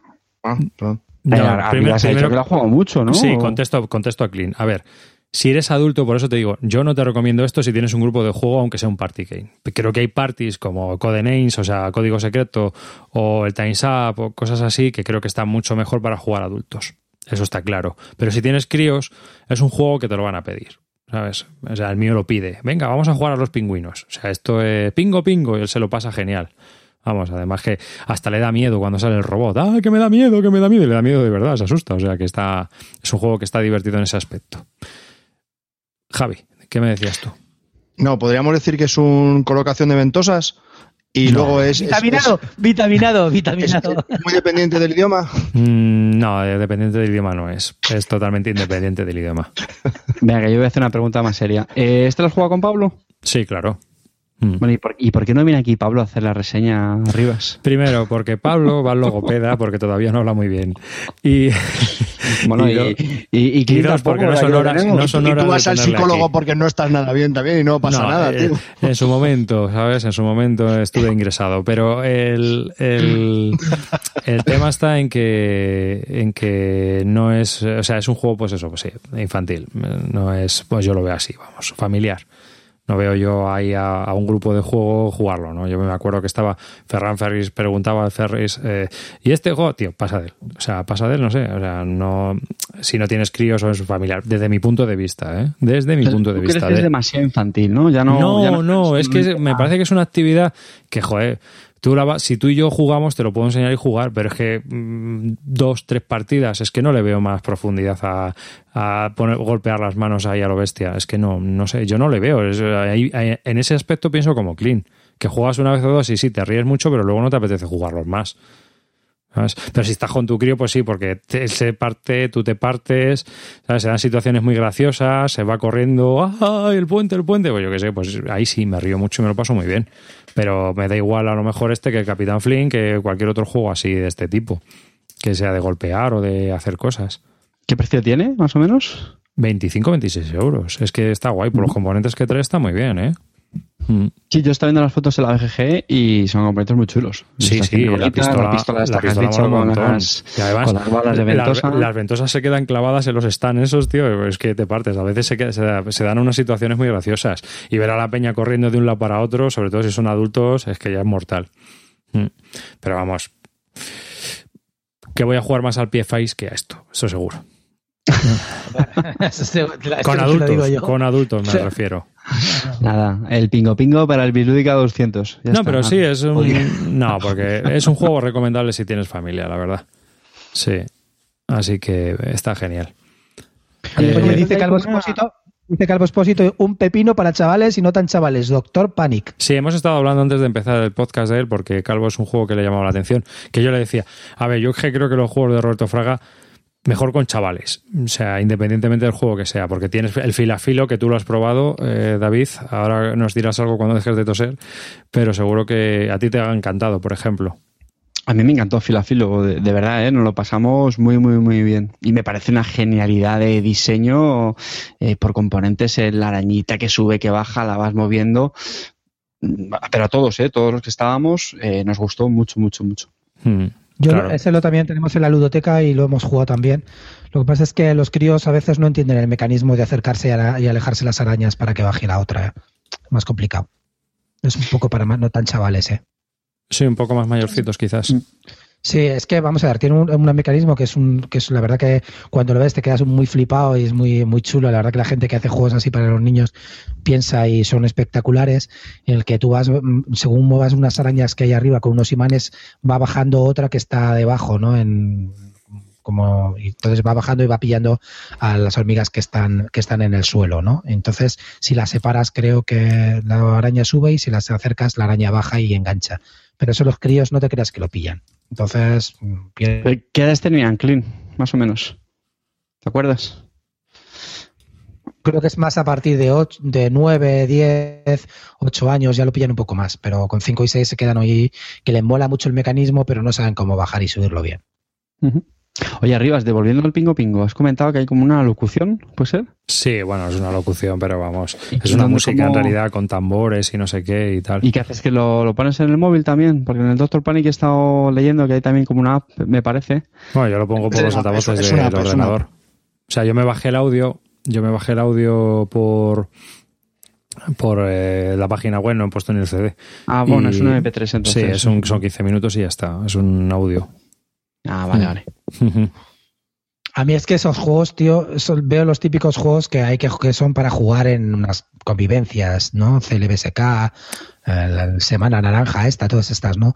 Es como aquel que jugamos, eh, ¿cómo se llamaba? El, ilegal, ¿no? Que era, pues que eh, puedes jugarlo durante toda la jornada y yo te paso cocaína, te vendo droga, porno, no sé qué, datos, y vas jugando durante todas las jornadas al mismo juego, que puedes entretenerte una vez, pero es que eso lo tienes en casa y no lo vas a jugar en la vida, ¿no? Entonces ese tipo de juegos así me recuerdan, pues eso, que juegas una vez y ya está. En el, el tonto que se lo ha comprado, pues tú lo aprovechas y ya está. Pero no, no me da pero, comprarlo. Pero, pues pues como el Time Stories. Pero el Time Stories por lo menos lo disfruto, pero estos es que como son tan chorras no lo disfruto tanto, no sé. ¿sabes? Yo estos, ya te digo que por el crío, si no, no me lo habría comprado. O sea, lo compré además por él. Porque yo creo, sabía que le iba a encantar y le ha encantado. O sea, a mi hijo le da un 10 o un 12, yo creo, de sobre 10. O sea, que le encanta. Es un juego que hemos sacado mucho y hemos jugado un montón. O sea, es que yo creo que ya me sé la locución esa de memoria. O sea, cuándo va a ser de día y cuándo va a ser de noche. Entonces, y además el tío me gana, o sea, me gana, literalmente, porque y no hago trampas, ¿eh? ni hago handicaps, ni nada. El tío eh, pone ahí una, una, atención de narices. Si falla con la puntería, o sea, yo disparo de donde estoy y mi hijo se acerca a medio metro, ¿no? Y hemos jugado con más gente, con más críos que ha traído a casa, o sea que es un juego que ha gustado en ese aspecto. Pero vamos, yo por ejemplo ya te digo, con adultos no. Así que vamos pasando a otro si queréis. Y es recomendable si tienes críos. Pingo Pingo es un juego de eh, Roberto Fraga, publicado por Asmodee aquí en España y que podéis encontrar por unos 27, 28 euros. Es es de acción y destreza y que, bueno, pues dura 15 minutos de duración exactamente. Yo, como soy yo y soy así, yo en vez de hablar de un juego, voy a hablar de dos y en vez de deciros la, de un juego que me ha molado, voy a decir de dos juegos que me han dejado, pues, fresquísimo, que no, que no, vamos, que no, que no ha molado. El primero, voy a ser muy escueto con cada uno de ellos. El primero es el Geroscape Master, eh, es un juego de rol de del año 2004, sí es bastante antiguo. Quien no ha visto el Geroscape en las tiendas del Toys R por 30 pavos toda la vida ahí, con eso sí, las minis son espectaculares, pintaditas, super curradas, muy chulo. La preparación del escenario es horrible, horrible. Tienes que juntar infinidad de piezas para hacerte así un escenario tridimensional, un coñazo mortal. Lo siento, sé que no se pueden decir palabrotas, pero es que no lo puedo decir de otra manera. Mm, y luego es que tienes unos puntos en el que te coges unos héroes, el otro se coge unos héroes y se dan de leches. Punto pelota. Bueno, pues está bien, mm, tira dado, te mueves, tal, el tep que te pego, pues qué bien, pues vale, pues muy bien, vale. Lo más divertido, jugué con la copia de Zoro, y lo más divertido es que como es viejo uno el juego, pues yo encajé muy bien las piezas, entonces luego al intentar separar las, las piezas, pues no se separaban. Entonces le dije a, le dije a Zoro, oye tío, que es, tu juego, eh, no lo quiero separar las piezas, no va a ser que rompa algunas. Ah, esto sí rompí, no te preocupes, esto, siete. Rompió siete piezas. Están las piezas no valen para nada. El tío se cogió un cabreo y como es Zoro, que todo lo hace igual, dice, la culpa es tuya por haberla metido tanto. Claro, siempre la culpa tiene que ser de los demás. Él nunca, nunca, bueno, pues esa fue mi experiencia con el Geroscape. Lo mejor fue las, las piezas partidas de, del juego, que me encantó cómo se partían, me moría de la risa. Qué eh, sinvergüenza que eres, tío. Luego, luego sí os cuento una anécdota de, cómo se fue a su casa. Pero vamos, es una anécdota que ya os contaré. Cabreado y calentito. Y luego el otro juego que quería, que quería hablaros es del, eh, no sé si decir el nombre, no sé si lo diría bien, es el Ice Isla of Sky From Chieftain to King. Es un juego de Andreas Pelican y Andreas Alexander Pfister, ilustrador Clemens Franz. Es de, de, Lookout y de Mayfair, de 2 a 5 jugadores. Y bueno, es como un carcasone, un poco vitaminado, de 60 minutos de duración, de 2 a 5 jugadores. Bueno, pues, ¿qué queréis que os diga? Que me quedo con el Carcassonne, que, que sí, que ponen ficecitas, que hay objetivos al final de cada ronda, que hay una especie de, de subasta con compra de cada piececita, que puede estar interesante, pero al final lo que al principio me parecía que estaba bien, mm, terminó la partida y no, no, me había llenado nada. No sé, me estuve entretenido durante lo que duró la partida. Estoy hablando yo, cállate.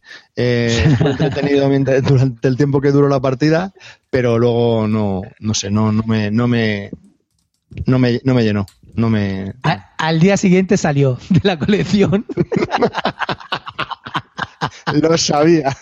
Qué, qué, sinvergüenza que eres. Yo intentaba colocártelo, pero no, no había manera humana. yo, te, compro mierda buena, el Posthuman, que luego lo he vuelto a alargar para el bacete, pero es que este tío, es que no. Los componentes están bien, la verdad que me sorprendió. No, no me lo esperaba. Me pensé que era una mierda. ¿Te acuerdas que te dije que no quería jugar porque no había leído tal. Bueno, está el 301 en la BGG, o sea, no está mal, está bastante bien valorado. La gente lo juega mucho porque es muy fácil, ¿no? Porque es un juego así tipo carcasón, que tiene un twist con el tema de las subastas y nada más, tío, es que no... Pero es que, es que si no vas a una cosa, vas a la otra, y si no vas a la otra, y si no vas a la otra, o sea, tampoco tienes... O sea, que te da igual, que te fastidian esta loseta, pues me pillo otra, que me... pues me pillo otra, o sea, tampoco veo... No me, no me llamó mucho la atención. Pues eso, esos dos, ¿ves? He tardado menos que vosotros dos y he hablado de dos juegos. Dos, dos, pero dos juegos. Siguiente. Es un gran juego de los seteo, pero, pero macho, en serio, de verdad, tío. Los pero un segundo, Calvo, a ver, que te has soltado aquí el speech, ala, y te has quedado tan pancho tú, ¿sabes? O sea, ala, a tomar por bien, eh, bien, Tom Basel, muy bien, ¿eh? Venga, toma un poquito de agua. A ver, preguntitas. Eh, diferencias con el Carcassonne, que lo has comparado, ¿no? ¿Qué te gusta más? ¿Te gusta menos? que Sí, sí, sí, sí, me gusta más porque, tengo más porque, tengo más decisión. En este, a pesar de que tienes que, tú tienes, te coges tres losetas, las pones y le pones un precio a, dos de ellas. ¿no? Lo que, lo que los demás tienen que pagar por tu loseta y otra, cuando se quite la pantalla, una de las losetas se vuelve a la bolsa y las otras dos tienen un precio que los otros los tienen que comprar. Entonces, se juega una ronda y cada uno tiene que comprar una loseta. Entonces, como todos tienen, han puesto dos losetas con precio, pues tú le compras la loseta al que quieras, entonces te llevas, eh, le pagas el dinero y ya está, y te coges la loseta del otro. Y si al final de esa ronda nadie ha comprado tus losetas, pues te quedas tú con tus losetas y las pones en tu territorio, ¿no? Entonces, en tu territorio, ¿qué puedes tener? Pues caminos, desde tu loseta principal haces caminos que van hacia otras montañas, a, otros, eh, a, montañas, lagos y sitios que te dan dinero, ¿no? Entonces, eh, al final del turno, si eh, tienes esos caminos que te llevan a sitios que te dan dinero, pues te dan el dinero y luego, dependiendo de, hay un tablero central en el que te dice, hay un montón de objetivos, los objetivos que se van a jugar en, en, en, esta partida. Entonces, a lo mejor es por el que más montañas tenga cerradas. O no, perdón, el que tenga montañas cerradas, cada montaña cerrada cada área de montaña cerrada vale dos puntos o cada lago cerrado vale tres puntos. Entonces, pues vas intentando cumplir con esos objetivos que se van a ir puntuando a lo largo de la partida. Esa es la diferencia fundamental con el carcasón, que el carcasón tú sabes a lo que vas y a lo que puntúa cada cosa, y aquí en cada partida hay cuatro puntuaciones diferentes, con lo cual te tienes que ir adaptando. Y además en cada ronda se puntúan dos, dos de las cuatro cosas.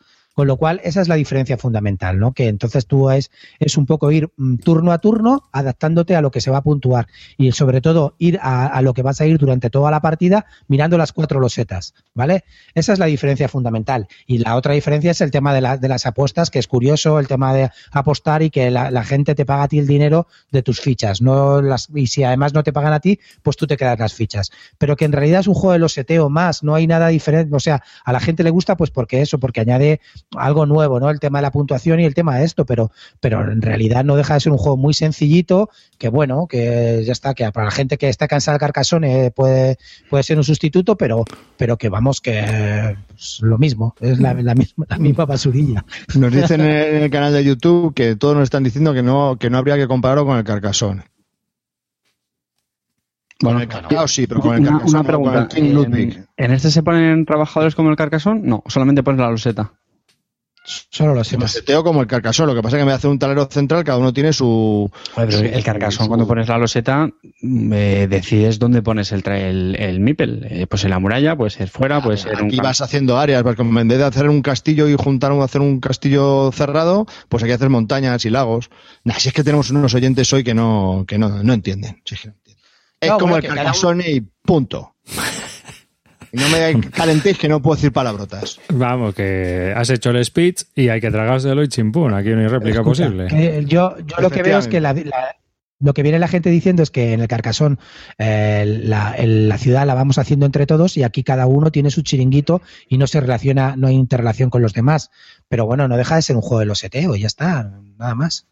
Vale, pues nada, yo a mí, yo he oído muy buenas críticas de él, todavía no lo he probado, me gustaría probarlo porque he oído cosas buenas, o sea, buenas, que está bien, que el juego está muy entretenido, que está chulo, que es un buen euro, sencillo y que es funcional y que a la gente le está gustando.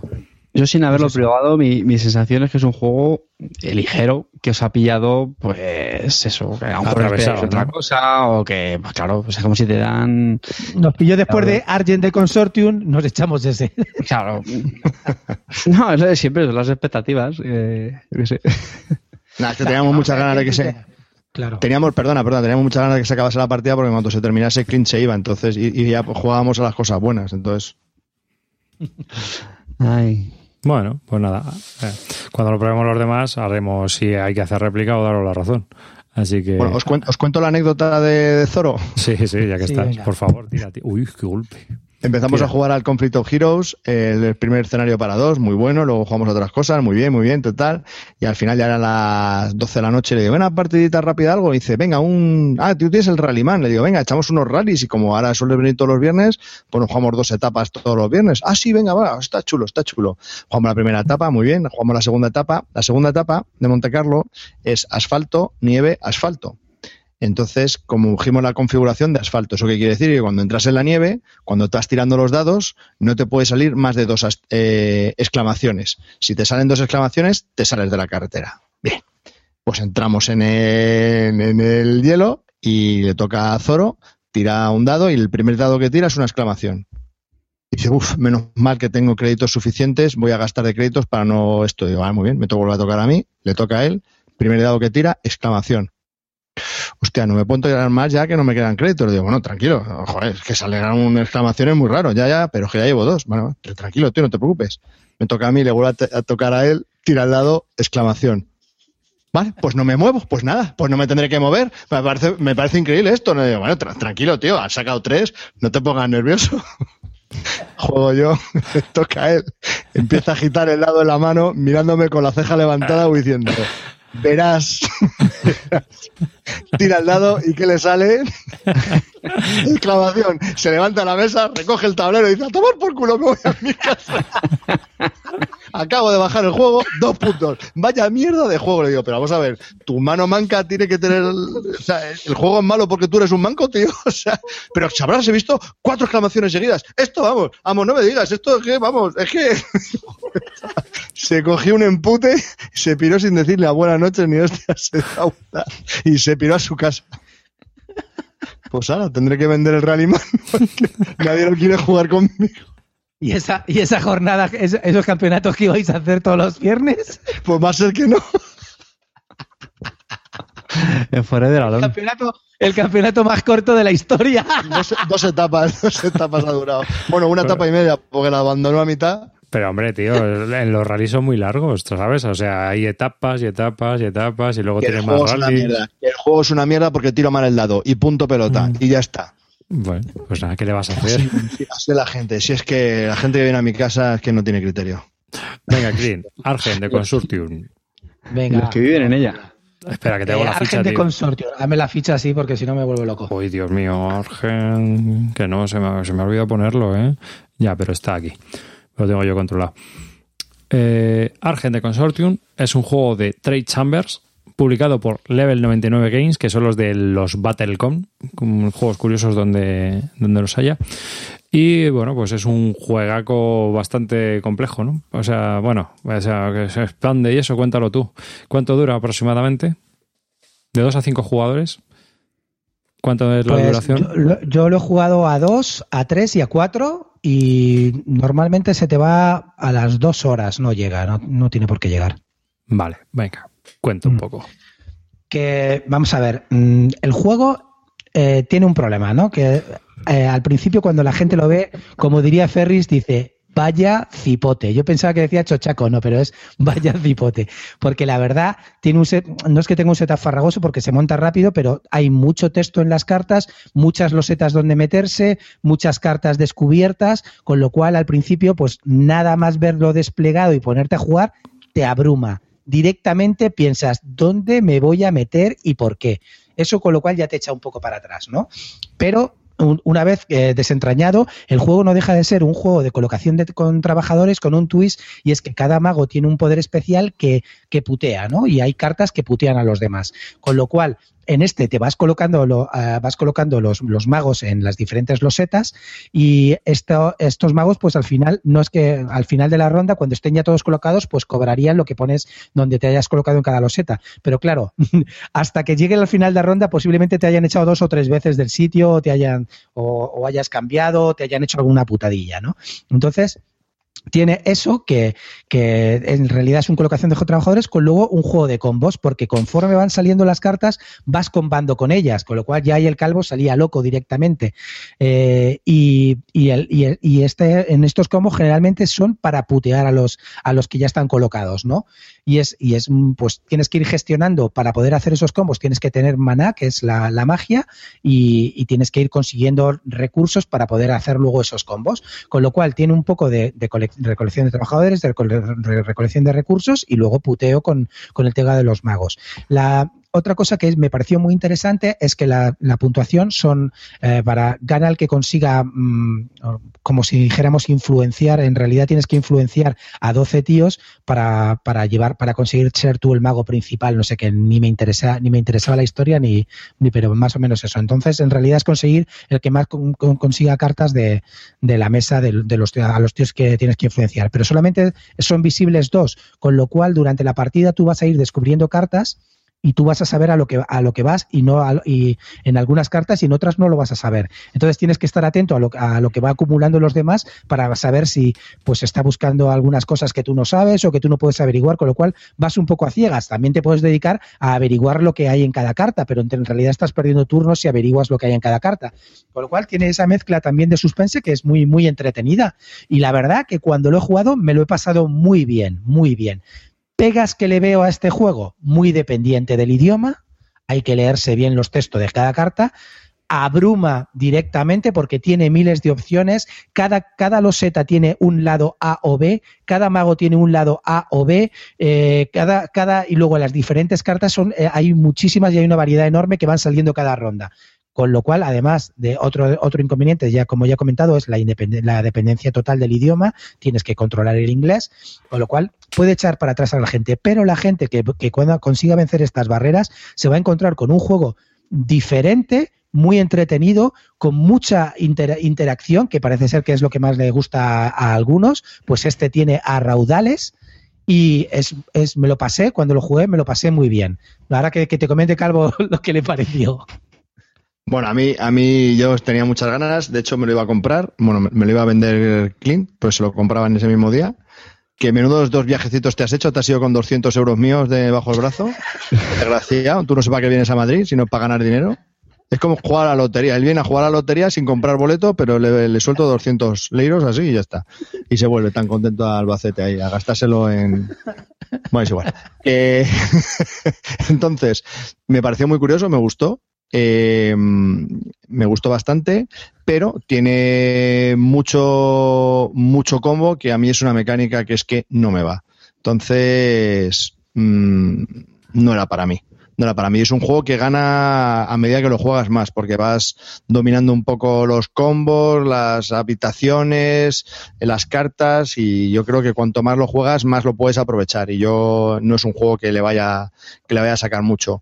Tiempo de juego, decías eh, arribas, pues hombre, eh, puedes tener mucho AP porque es cierto que la primera partida tienes tantas opciones donde poner los quecos que es que te abruma, o sea, no sabes directamente dónde ponerlo. Y, y sí, yo creo que jugamos a tres, ¿no? Y fueron dos horas. las reglas se explican un poquito, bueno, si se tarda un poquito. Las reglas son fáciles, lo que pasa es que hay muchos símbolos e iconos que tienes que conocer y ya está, nada más. Luego son una tontería, ¿eh? Luego, eh, lo único que no me gusta mucho de este juego es las expansiones que han salido. Realmente, a alguien que lo haya jugado mucho que me lo cuente. Pero tiene como dos expansiones de caja grande, otra que van a sacar ahora, y luego tiene un curso de verano y otro curso de invierno. Eh, son barajitas eh, pequeñas.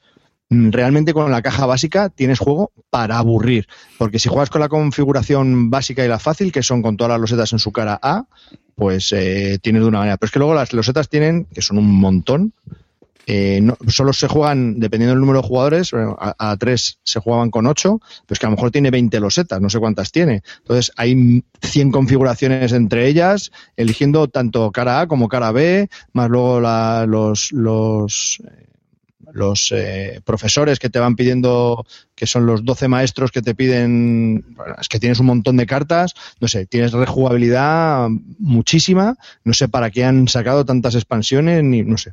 No sé si es que quieren corregir algo que no está bien en el juego o qué es, pero desde luego no, entiendo para qué. Bueno, Por eso te digo que no sé para qué han sacado tantas expansiones. Yo creo que filosofía ah, de la editorial. Esto, es una cosa brutal, ¿eh? los, nuestros oyentes son la caña. Feli Lorente, Clean, ¿dirías que es un magia borrás vitaminado?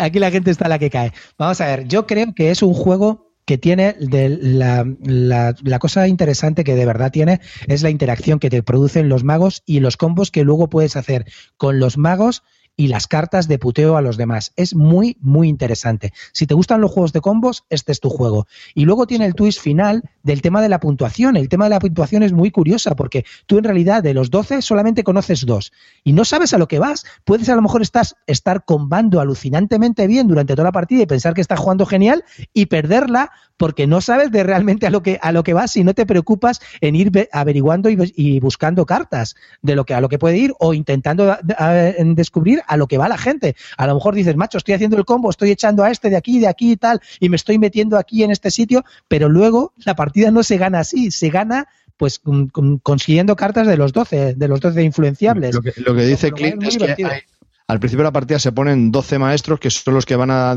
Cada maestro, tú tienes que. Eh, quiere una cosa, entonces el que más haya conseguido de esa cosa se lleva un punto. Y al final, el que más puntos tenga es el que gana. Vale, de esos 12 maestros, todos los maestros están boca abajo. No se sabe a qué van. Salvo, dos, que salvo dos que están boca arriba y sí sabes a lo que van. Entonces, hay una de las opciones que es mirar tú solo un maestro para ver qué es lo que requiere ya está. Entonces, a lo mejor cuando tú ves que ese jugador ha levantado uno y va hacia una cierta cosa, pues dices, ah, es que este va a eso porque ese maestro va a eso. Entonces voy a ir yo también a eso. ¿Qué es lo que pasa? Que requiere que te conozcas todas los maestros para saber a lo que puede anticipar a lo que va cada uno. Entonces, bueno, por eso te digo que cuanto más se juegue, más puedes prever a qué se puede ir, ¿no? Entonces, es un juego que gana con la experiencia. Sí, yo ya llevo tres partidas y cada vez que lo he jugado, la, siguiente partida me ha encantado más. Cada vez que ah, estoy deseando volverlo a jugar, me parece buenísimo. Ya te digo, es que es que es, es muy curiosa la, la forma de poder combar, de poder hacer las cosas. Está muy interesante. Y luego también, pues eso, ya te digo, el tema del, de la puntuación me, me, gusta mucho. No es, no es lo típico, no es hacer combates para conseguir puntitos y recursos. No, aquí los recursos dan igual. Si no sabes a lo que va la gente, mm, da igual lo bien que estés jugando o bien que comando. No sé, me me ha, gustado, me ha gustado mucho, me ha sorprendido también.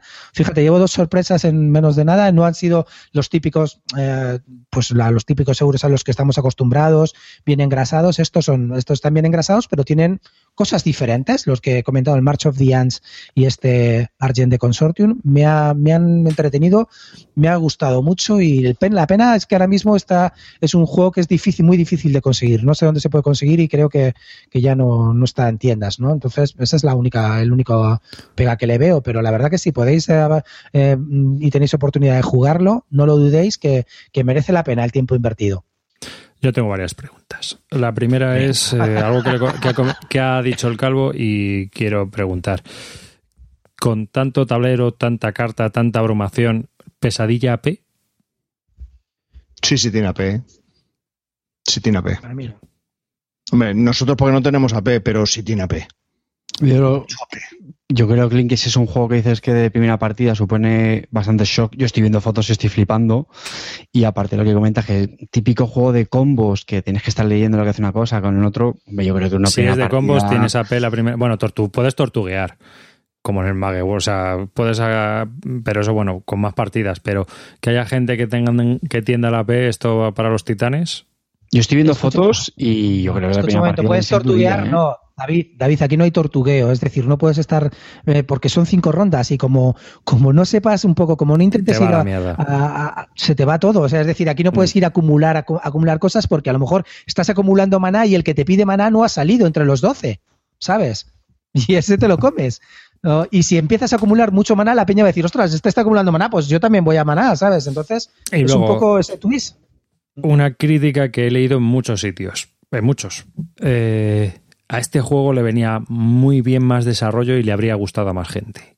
Eso lo he leído en varios sitios. Es decir, pero más desarrollo no se queja del desarrollo de un juego. Es no que no está. Claro, pero claro, no, no, A ver, la historia está en que yo creo que es un juego un poco polar. Es decir, o te gusta o no te gusta en ese sentido, pero que que habría ganado más si el juego estuviera más refinado. Eso es lo he leído yo en varios sitios, ¿eh?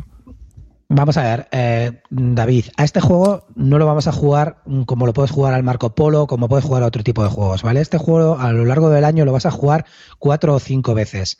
Creo que para jugar esas cuatro o cinco veces está perfecto no le falta más desarrollo ni necesita nada más. Te lo pasas bien jugando y es muy entretenido. Posiblemente si a lo mejor lo jugaras más veces, pues verías un poco el tema de los 12, esto así y tal, no sé, no, sé dónde podrías ver la falta de desarrollo. Algunas habitaciones son poco chungas, que no valen para nada, pero, pero en general para las veces que lo vas a jugar, es un juego muy entretenido. Veo las fotos, veo cómo abruma y a lo mejor con un mayor refinamiento ese juego podría haberse hecho de otra manera, que aunque fueran los mismos combos, las mismas historias, fuera mucho más directo, tuviera menos AP y estuviera más dirigido a un público más generalista. Es la es lo que yo pregunto. Desde luego, desde luego, para el público generalista, este juego no es. Claro, es que es a lo que voy yo. No es, un, juego, no es un juego generalista. Este es un juego que te tiene que gustar porque es un juego de conveo, que es un abrumante, que puede tener AP. O sea, yo creo que hay que tenerlo en cuenta. Hmm, eso está clarísimo. Pero quiero decirte, y luego también hay una cosa, y es que lo que le pasó al calvo. Yo, cuando desplegué el juego, en cuanto lo vio desplegado, dijo, madre mía, lo que me. O sea, eso asusta y echa para atrás. Incluso la primera ronda, al ver tantísimo texto, tantos sitios donde ir, pues eso te desconcierta. Pero luego en realidad es muy sencillo. Pero claro, evidentemente no es un juego para no jugones, olvídate, esto ni, ni para la gente que acaba de empezar, no, no, es, es un juego que lo van a disfrutar de verdad los jugones, la gente que, que lleva años en esto y que te lo pasas bien con la mucha interacción que hay, con los combos que puedes desarrollar, cómo puedes echarlo de aquí para hacer tal y ver un poco, tener la, malicia de saber a lo que va uno para tratar de no mirar la carta porque a lo mejor ya lo intuyes y buscar otra que no ha mirado nadie, cosas así, es, eso es lo que tiene, por eso te digo que es un juego que vas a jugar cuatro o cinco veces y y para, ese, para esas cuatro o cinco veces yo creo que está perfectamente desarrollado. Si me dijeras que le voy a echar 40 o 50 partidas, pues no, no, sabría decirte, porque no creo que se las vaya a echar, pero no, no, no, no sabría decirte en el tema de ese desarrollo. Yo te lo comento. Yo creo que no, es simplemente es un, juego exigente para jugones. Nada más. Y luego que también depende porque se va de tiempo también. Pero cinco personas que lo conozcan bien, la partida puede durar dos horas y te vas a dar bofetonas, bofetadas, pero bien. O sea, es muy, va a ser muy intenso. Vas a acabar una sensación muy guapa. Eso sí, eso sí que lo, veo. Una cosa, Clint, eh, las otras habitaciones, las que son las cara B, ¿qué es lo que hace? ¿Que son más, son más dificultosas o hace que haya mucha más interacción? hace que, hace, que haya, hace, hace que haya más interacción, que te echen más tal. Mm, luego hay losetas que se pueden cerrar, que le puedes meter un candado para que no entre nadie más, cosas así. Te van hay, luego hay otro que te, que te da el que se llama el archimago, que te permite un mago para utilizarlo como todo. Entonces, mm, ya, ya te digo, pues que te da más, te dan más, un poco diferencia de todo. Luego también depende de las losetas que saques, pues por ejemplo, el otro día eh, sacamos una loseta donde no había mana, y si no hay mana, pues es muy difícil hacer magia. Entonces tienes que buscártela con otras cartas que, de, por ejemplo, las del baúl que dan, las cartas de baúl que, que dan mana. Pues ahí tienes que ir a buscarlo, entonces tienes que buscar lo que no ha salido en las losetas iniciales, buscarlo por otra parte. Entonces, no sé, ya te digo, por ejemplo, el otro día cuando lo jugamos a dos, lo jugué con Chipinazo, eh, el juego era muy tenso porque todos habíamos conseguido cartas de putearnos uno al otro y ahí lo que más estábamos buscando es cartas de defensa, porque también hay cartas de defensa contra el puteo, ¿no? Entonces, no sé, me pareció un juego que, que muy, muy interactivo. Es decir, que no te puedes relajar, de, piensas que has dejado a tu trabajador ahí tranquilo que vas a cobrar al final de la ronda y a lo mejor te encuentras que al final de la ronda tienes cuatro tíos en la enfermería y solamente vas a cobrar de los dos que tenías antes. No sé, ya te digo que me, ha, gustado mucho, me ha gustado mucho. Bueno, yo en general he oído muy buenas críticas. Mm. Mm. Las, pegas son las, las, pegas son las que son. Y, la mesa que ocupa mesa para aburrir. Eso también es para Aburrir. Mucha mesa. Sí, Casi más que un Trickerion. O sea, increíble. Pero escúchame un momento, ¿a ti por qué no te gustan los juegos de combos? Pero el juego mecánicamente estaba bien, ¿o no? No, porque no he jugado. Sí, sí, sí, por eso te digo que a mí no me parece que le falta desarrollo, me parece que está perfecto como está. Que es que es muy exigente. Y a mí es que no me gustan los juegos de combos porque no los domino, como el Troyes, el Magic, y son juegos que llevan mucho combo, que es que no lo veo, me cuesta verlos. Y cuando tú haces en dos turnos, eh, me pasaba el, con el Lewis and Clark, que hay gente que con muy poco hace el convito y ya avanza un montón, y yo necesito tres turnos, lo que tú lo haces en uno, para hacer algo, porque no lo veo. Pues, eh, son juegos que tienen que salir en mi colección porque es que no soy capaz de, exprimirlo. Sí, que puedes jugar con la copia de otro, pero ¿para qué lo quieres tú? Sí, porque es que no lo voy a pedir nunca porque es que sé que voy a perder mm, de, lejos, vamos. Parece que no lo habéis comentado. Eh, las ilustraciones las está viendo bastante chulas, ¿no? Mangueras, muy mangueras. Sí, sí, eso iba a decir. Tienen un toque muy, muy de manga. ¿Qué tal el resto de componentes? ¿Tiene también algunas figuritas de plástico, he visto? Sí, está, chulo, está chulo. Hay, una pega que sí que es verdad. Mira, eh, las figuritas de plástico vienen en una peana marrón y detrás de la peana marrón tú le puedes poner la banderita de, tu clase. Pues los colores de cada, de cada clase se parecen muchísimo y no mm. diferencias los que son los tuyos de los demás. Entonces ahí, eh, ahí por ejemplo, ahí han, mm. estado muy mal, ¿no? Tendría que haber puesto colores muy diferenciables. más esos errores, tío, las editoriales. Me parece impresionante.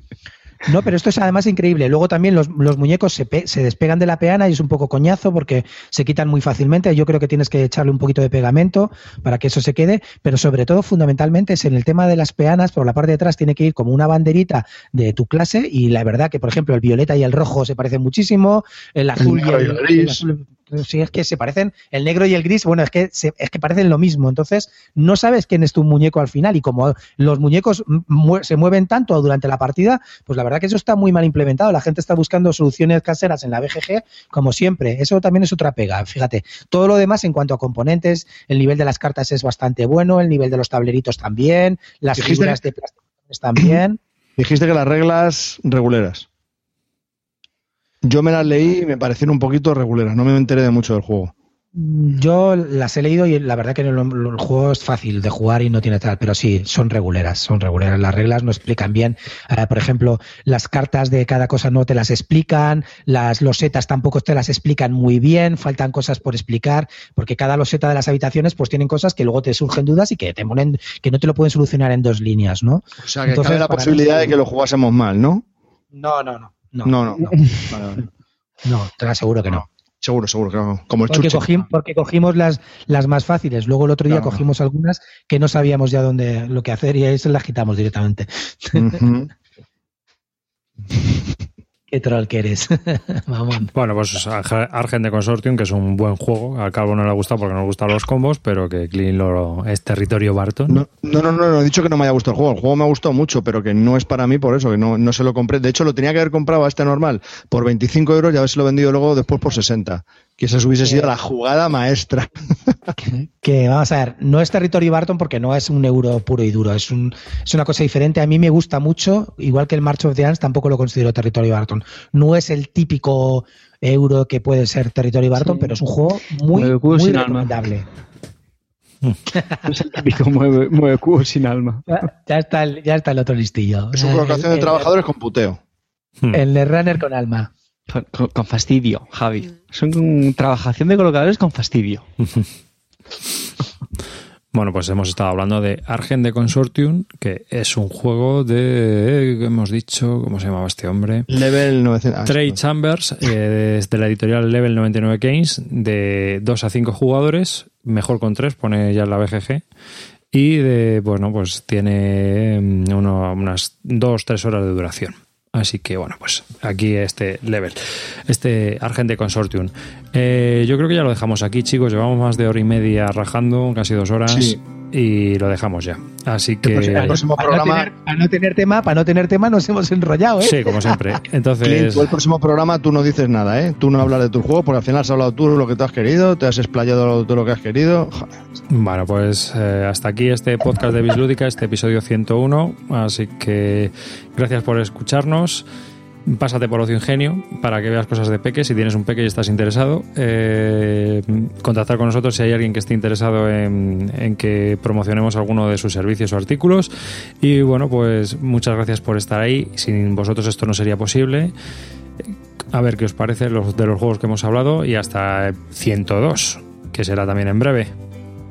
Clean. Bueno, pues mm, Shen, familia, muchas gracias por estar ahí. Hoy tenía un mal día y la verdad que con los comentarios y, con vosotros tres también se me ha animado el día. Acabo la noche riéndome, que es lo más importante, así es que todo en una. Muchísimas gracias por estar ahí. Eh, se despide de Cartesius. Muchísimas gracias a los oyentes que han estado haciendo el chat y, por supuesto, a los que nos escucháis luego en, en diferido. Quiero hacer una cuñita muy rápida, espero que no se me enfade el jefe, sobre un podcast de Netrunner. Ay, se nos ha olvidado, tío, porque no me lo has dicho al principio. nada, ya está, muy rápido, porque tampoco quería liar mucho. Es un podcast de del juego de cartas eh, Android Netrunner, que sabéis que tanto me gusta, y se llama Por un puñado de créditos. Lo tenemos en iVoox, en iTunes, y si lo buscáis también por nuestro blog de WordPress, almorejoinc.wordpress.com, pues ahí también os encontráis.